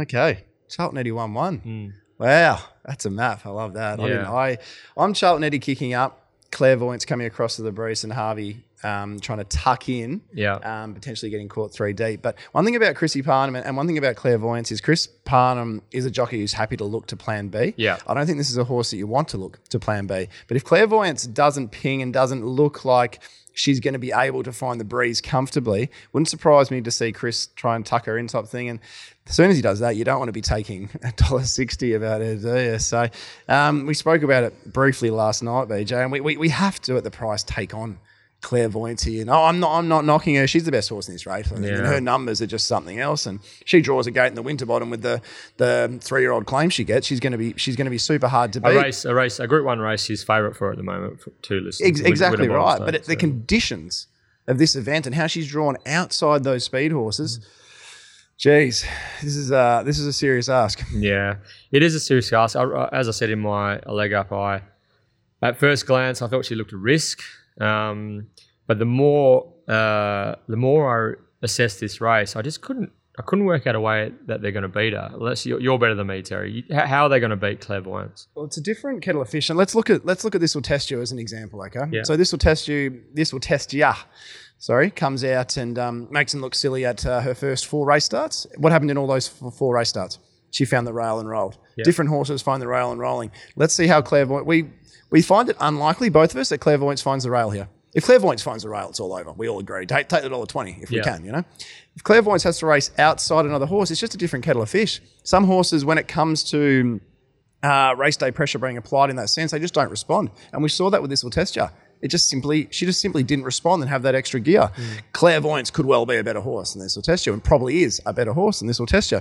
But it's just different race conditions when the pressure goes on in that manner. So I, I don't know how she'll respond. I hope she responds well. I hope she kicks clear, and I hope she wins by three because she's exciting for WA racing. Mm, Tra- but Travis you are mad, and of course we love Travis Murray, Yeah. friend of the podcast. But you are you are brave, brave, brave taking a dollar sixty here. Yeah, hundred percent, hundred percent. I agree with that. I wonder whether the uh, I wonder what the market's going to do. Betfair late the exchange. Me too.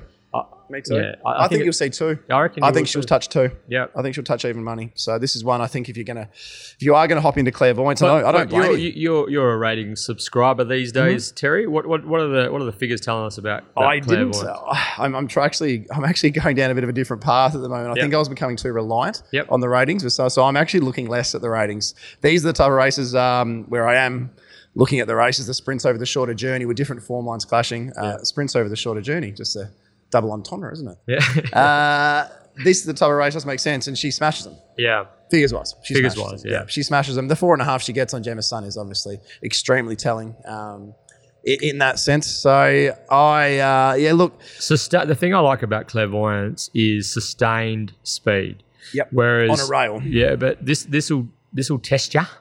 Um, has mental uh, health issues.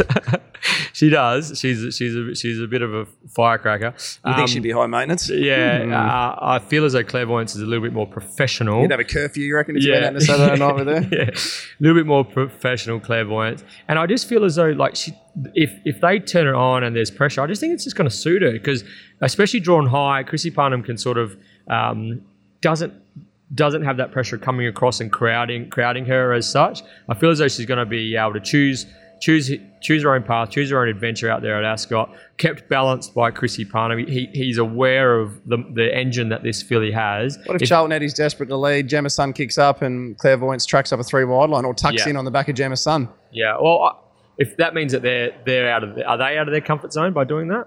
Who's that? Charlton Eddie and Gemma Sun. No, I don't think so. Over a thousand meters, I think. Uh, I think Clairvoyance be the one more out of her comfort zone. It Not- sounds like not I'm really leading. knocking. Yeah, not leading, 100. percent Because her biggest asset, her biggest asset that we know of, we haven't seen any other assets, um, is her ability to jump, run, roll, and run. Yeah, but I don't, I don't even know if it's times. I don't even know if it's just jump, run, roll. I think it's just she just hits she just hits the speed and just can sustain it. But maybe she won't settle if they do have to take a hold. It's Yeah, it's it's yeah. really really interesting. It sounds like I it sounds like I'm really knocking clairvoyance here, and I certainly aren't. No, but I'm that, certainly I mean, not. like, like I, I ended up putting clairvoyance on top in the Lego because I honestly I couldn't sit there and write a, a passage to say.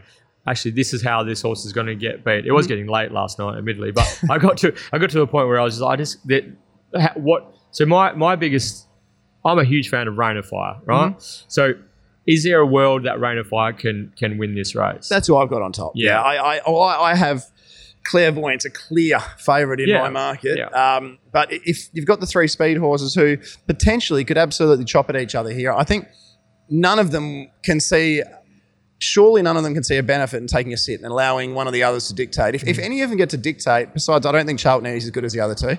But if, if either Gemma Sun or Clairvoyance dictate um, and the other take a sit, not just breeze, I, I, it's going to be hard to see them getting beaten. Um, so I think the sparks should fly here. And if Geordie Turner can find a spot with Rain of Fire and they are stopping dead on the line, Rain of Fire is a pretty good horse. yeah, it's good horse. So the problem is this is over 1,000, not 1,200 metres. So That's the thing. Even if it was um, like 11, you could almost make a really stronger Yeah, case, couldn't yeah. you? So, exactly right. Pattern of the day will be integral. But to be honest, this is a great race just to watch, to Okay, be honest so, with you. so what Betfair price would would entice you to to play clairvoyance? 260. I already said that. Oh, I'm sorry, not going to get that. Yeah. 260. I've marked Clairvoyance 2, Yeah. but I probably wouldn't back until 260. so- 260, okay, yeah, I, right, I'm not. I know I'm not going to get that. I know Yeah. that's not going to occur. Yeah. That's that's not a number I'm expecting to getting. That's a number that I would play with probably. Um, I'm just I'm just where I've seen this too many times that jump and run horses have to come from a different type of setup and, and settle in a different position in a race against the best opposition she's ever met, fresh as well.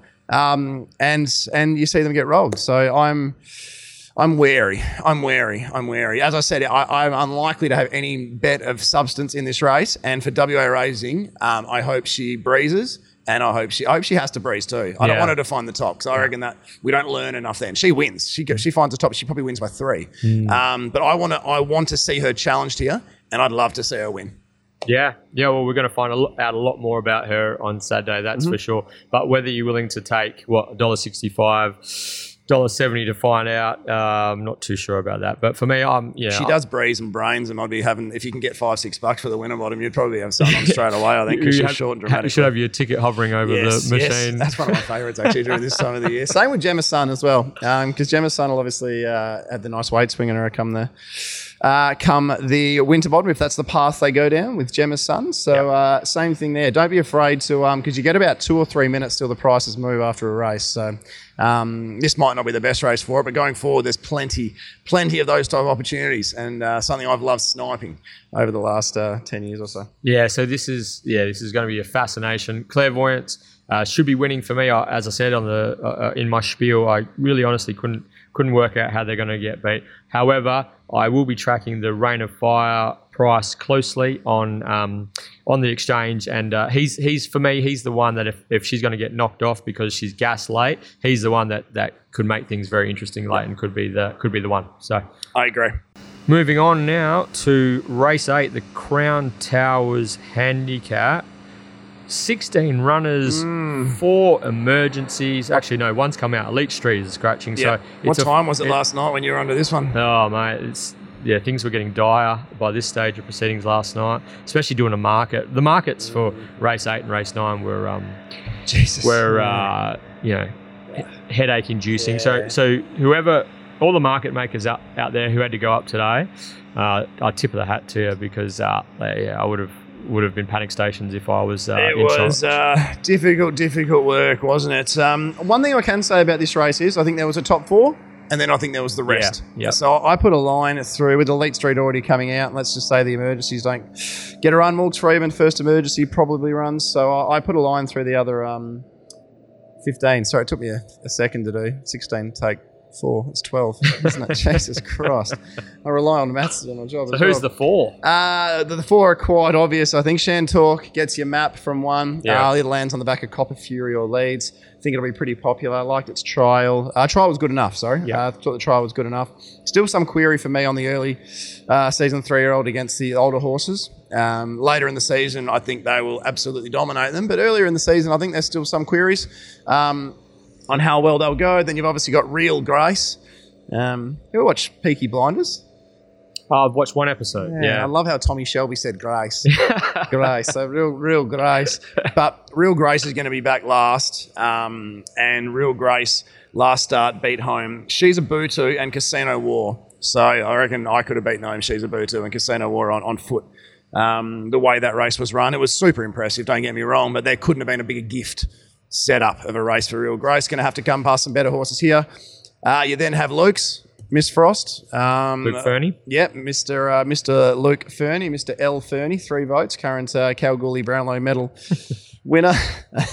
um, Miss Frost might have field position here on Real Grace um, if the gates are anything to to go by, but also may not. There could be a little bit more. Real Grace probably has more tactical speed than uh, Miss Frost if they're looking at a three wide line here. That'll be really interesting, and it really comes down to quality of ride. Who wins the the battle between those two?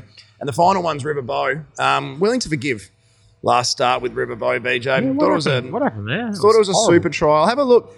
Did a did a rain slip above? Yeah, we'll have a look at the replay later. Have, Did the rain slip? I don't know. Something something went uh, awry because River Bow was arguably a better trial than Stage Man. Stage Man came out to win the feature the other day. River Bow then was um, had Essential Spice level up in a trial and kick back and was a better trial than Essential Spice. So um, that's the way I'm going, BJ. Um, I'm actually going to go with Riverbow here. I think Riverbow gets field position on Miss Frost and Real Grace, who will be a long way back. I think they'll be aggressive on Riverbow. Um, I'm going to forgive. I'm not a big forgiveness person usually, but I'm going to forgive that run. I'm going to wait for Betfair. I'm expecting real big money, Real Grace, Yeah. Miss Frost. I'm expecting big money Shantalk with the map looking as nice as it does um, for her. But yeah, I'm, I'm gonna I'm gonna back in the top weight here. I'm gonna I'm hoping Jason Whiting can find a spot in the three wide line on the back of a horse like Pink and Grey, who's drawn out wide and probably comes forward. But I also want to be seeing $14, $15 each way late the exchange. And I reckon I might see that, BJ. So that's the way I'm going without a huge amount of confidence. Well, that's I wouldn't have picked that, Terry. I would- I'm surprised myself. too, to yeah, forgive, So- forgiveness. Yeah, Guru, forgiveness. hey? Yeah, I learned a lot in Kalgoorlie. Yeah, I sure did, Come, eh? back, come back a different man. Joining a monastery shortly. did, you some- imagine, man, did some meditation out, out, yeah, uh, did- out yeah, in the bush did. or we something. you, we actually had a good chat about meditation out there, actually, and Yeah. about mindfulness and Yeah. how to get the best out of you. Anyway, that's, that's a listen to our mindfulness podcast uh, just after this. It's available on all Apple and Googles. My four: Real Grace, Shantalk, Miss Frost, Schoolhouse Rock. Uh, now I got a question for you. Real. Okay. Grace, Real Grace. Love if, questions. if Real Grace was in the three-year-old classic, Yep. would she be a factor? You don't reckon? No. Really? No. Have a look at that. I know she's won by what she won her last two by nine, ten combined, something around that. Yeah. Um, have a look at the horses behind her, and both. yeah, That's made her victories probably look a little bit better than they are. But what is she? She's untapped. So we, we simply don't know. Um, but no, there's no way she would have been chasing down those um, those good ones. I don't think. Yeah, I reckon she would have been a top four chance in that Okay. three-year-old classic for Yeah, sure. I would have been a top four Yeah. chance, probably a fourth chance. Yeah. It sort of would have been her and Rain of Fire. I think if you're talking in that sense, Closing Uh, speed, yeah. Or would you have, if she was in that race, drawn next to Rain of Fire? How good is it to be sitting at Ascot? By the way, I've just realised I've been looking at the computer for the last hour, just peering out in the track. This is apart from The guy what's that he what's he doing down there? He's with ho- the- hosing down there. Come on, buddy! Don't you realise we're recording a podcast? Jesus Christ! Um, oh, this is yeah, this is the longest I've been at Ascot sober as well. I reckon. So, um, what was your question? Sorry. Real Grace. We, Real we, we were just trying to line up, see where she would have matched up in that three-year-old classic. Yeah, I, I, I think she would have been below the top four. Okay. Yeah, below the top four still. I would have been but a bit, it's bit it's more, unknown. bit more bullish about her chance. My thing was, I thought from the from the wide draw that there's just, just going to be layers aplenty for Real Grace. Yep. And There's going um, to be yeah, la, yep, yep. and and I was thinking that uh, if she is a Cerise and White uh, Peters Investments filly that is uh, well above average, that um, she could get back, especially later in the day at Ascot, uh, could get back and come with a Ah. come with a burst. You think But she might be a good late price here as well? I do. Yeah, yeah. yep. I think. I uh, like that. I think that Shantalk, there'll be money for Shantalk because uh, probably going to find the rail in front. Yeah, from gate one. Uh, yeah, unless they're super uh, aggressive. Copper Fury on its day is one of the quickest Yeah. horses in Perth. So Yeah. you'd you'd prefer if you were a Shan Talkbacker, I think you'd prefer to lead and see Copper Fury in the breeze because that's a tremendous little roadblock. But um, Cop, uh, Shan Talk put up some really good numbers as well uh, Yeah. last time in. So Yeah. But for me, yeah, I feel as though I feel as though Real Grace is a horse that um, that could develop into maybe like a Burgess Stakes winning type filly if if Clairvoyance doesn't go in that direction. Interesting that she was nominated for that three year classic, but Bob has opted to uh, uh, and Dunbar as Bob has opted to buy, uh, to avoid those. Uh, the clairvoyance and, and the likes in those in the feature and have, have opted for ratings races on the day. So, but for me, I feel as though there's something about Real Grace. She's got that Pinjarra victory where it's she going to to be some type of steer. Gonna, yeah, I just think it's just going to be hopefully three wide with There isn't cover. much speed in this. Hey, there isn't, There which isn't much which speed in this. which is could be a, could be a good thing. She could slingshot three wide with cover, slingshot, closing speed, letting down underneath Chrissy. She, she's going to be launching late, and Mm-hmm. I think. Um, and I, I don't necessarily know that the horses that she's going to be running down are that good. So, Real Grace on top for me. I, I think that she'll continue to drift on the day. And um, yeah, I, I'm thinking Betfair late for me is, is the way Where's that the I'm money? Money, money likely comes Miss Frost and Shan Talk, I think. But in saying that, a Bobby Peters horse, it's won by nine its last two. Next thing you know, it's trading two dollars sixty. We've still Yeah. So it's this is this will be this is a really really hard market to judge. I am very confident Riverbow drifts. I am very confident we see double the eight nine bucks that's available at the moment. So 330 Um, is the best available for Real Grace. Mm-hmm. Riverbow at the moment, the best available is 10, 10 well, we won't go there. 850 best available. eight fifty. Yeah. Yeah, I don't get involved at eight fifty. Yeah. So I don't get involved at that price. So cracking race. Good One of those four. Good luck to Luke. I think Miss Frost. Remember Miss Frost win first up. Devastating. Oh, gee whiz. I think Miss Frost will be super hard. A, a lot of this could come down to. A a lot of this could come down to the better ride from from Mitch and Chris on um, Real Grace and Miss Frost, who are arguably the two sharpest um, finishers in this, but we'll be giving um, Shantalk a head start and potentially Riverbow a head start too. So, um, yeah, it, this is this is going to need the winner will be a good steer. Yeah. Yeah. It's good to see full fields, isn't it? Just it, it throws up uh, a lot of Mm. Yep. lot of different variables. It's Yeah, good if, to- if good it starts stuff. playing heavily on on pace or the rail is uh, rail is super hot, then I think you'll see Shantalk start favourite. Okay. All right, Terry. What Oh. time is it, my friend? It's time for the, the Get Out Stakes, BJ. S T E A K S. Still had to think about it when I get to the E. Uh, the extremely popular Get Out Steaks is brought to you by Market City Meats, the largest retail butcher shop in Perth, located at the Canning Vale Markets on Bannister Road. Timmy Hewitt runs the show. Swing past, say good day. Timmy and his team will look after you. Congrats to last week's winner, Steve Spence. Now, he denied Mark Millsy Miller another Get Out Eminem? States. Yeah, Millsy, look, he was in the box seat for a fourth win in the last seven weeks. So he, he locked in uh, special choice by 0.30 lengths and uh, looked home for all for all and sundry. Now, Steve Spence, he's able to nail Millsy right on the line with the exact 0.33 length margin and claim $50 worth of gourmet beef from Market City Meat. So congratulations, Steve. Millsy, unbelievable performance from you. Uh, but yeah, the Get Out Stakes is on again this week. Now, to enter, simply send us a tweet at the 1 1 pod on Twitter who you think will win race nine at opening day Ascot on Saturday. Decimal winning margin, two decimal places preferred. Remembering the Sam White rule, first in, best dressed. Terry.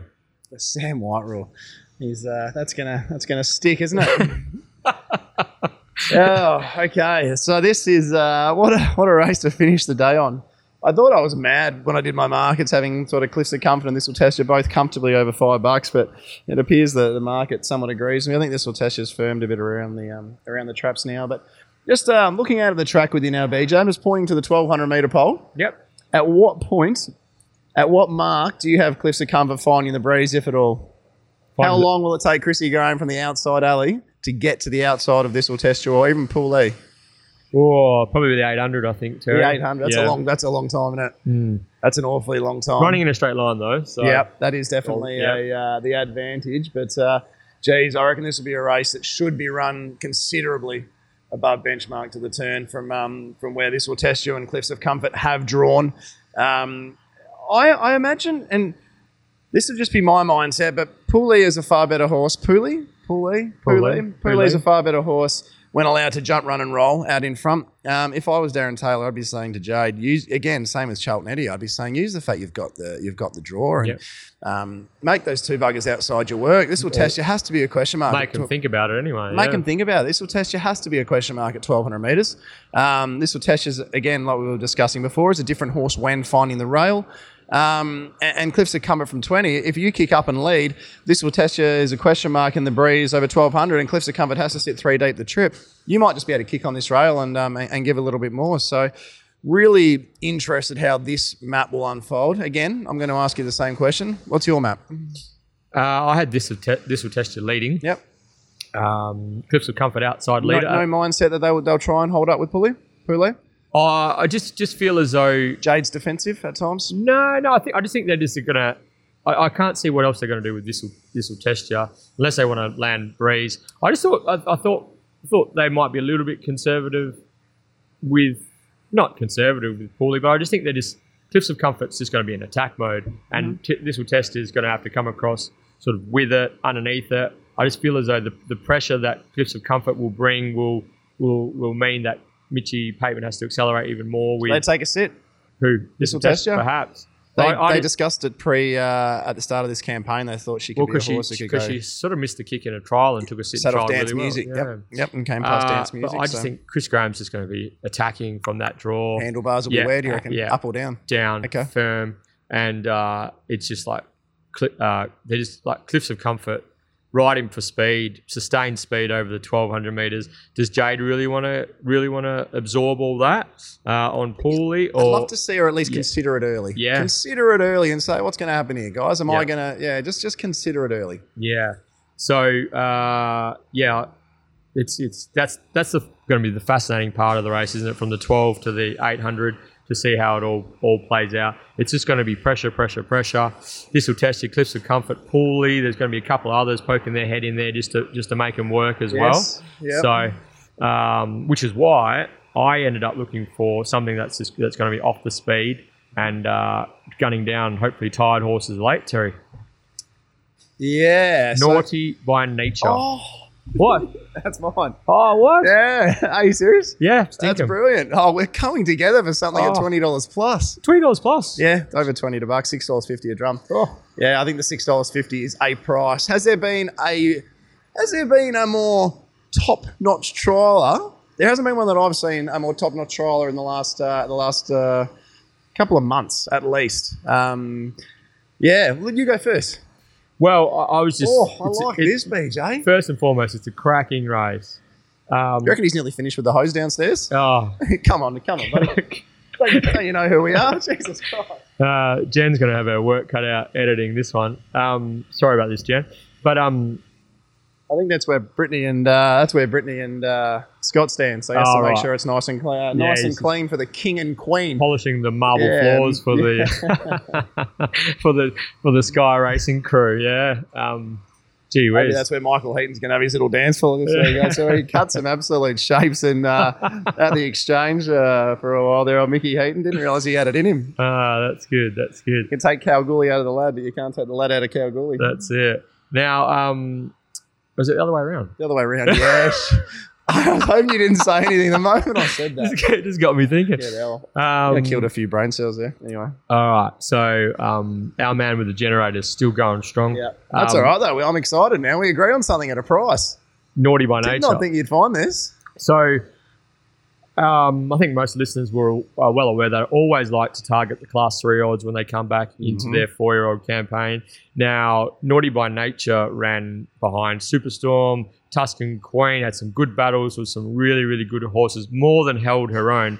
But one of the most exciting performances of her preparation was her first up Oh. win. She was And- dy- dynamite. And even her first up effort on debut behind Adelaide Ace and Baby Blues. I know Yeah. you got your own third that day, but it was just super. The way Yeah. the pattern of that day didn't allow horses to make ground. yeah. So, yes, continue. Sorry. So I feel as though that the gates and the full field and the jockeys involved will create uh, a tempo that may be They could be stopping dead. unsustainable up Yep. top, which means that if Clint Johnston Porter, who it will ride, who rides Naughty by Nature well and knows her well, rides her confidently with cover, she's a sort of horse who can improve into a race without like you, she doesn't look like she's um, at top speed yet. She underneath Clint Johnston Porter, she tracks into the race on the bridle, wound up. If she's within striking distance on straightening, and if she can, if he can, she does like to duck in a bit. If he can keep her going straight, I reckon Naughty by Nature is going to launch here.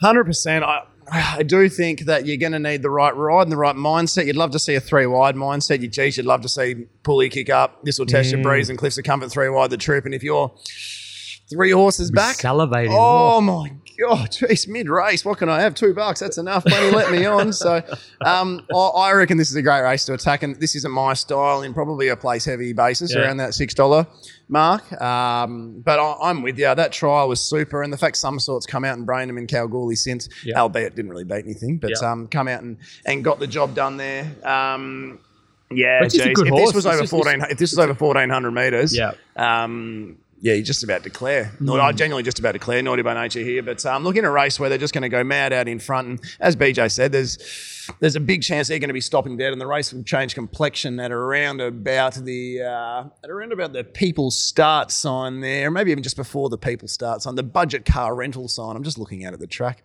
Don't know if we've mentioned. Hmm. what, what about the Mumm? Have we the, mentioned the Mumm? Ascot? The Mumm champagne I'll tell you what, if Naughty by Nature wins, I'll be having some. Uh, I'll be having some Mumm champagne down the Stone Motherless. Um, Is that a de- is that a declaration? That is a declaration. all right, what, I'll put yeah, I'll put uh, if if of my Nature gets up, I'll put five. I'll put five bottles on the nearest table. Oh. I'm actually gonna yeah. You can you can. Well, this is recorded anyway, Yeah. isn't it? So oh, I like this song.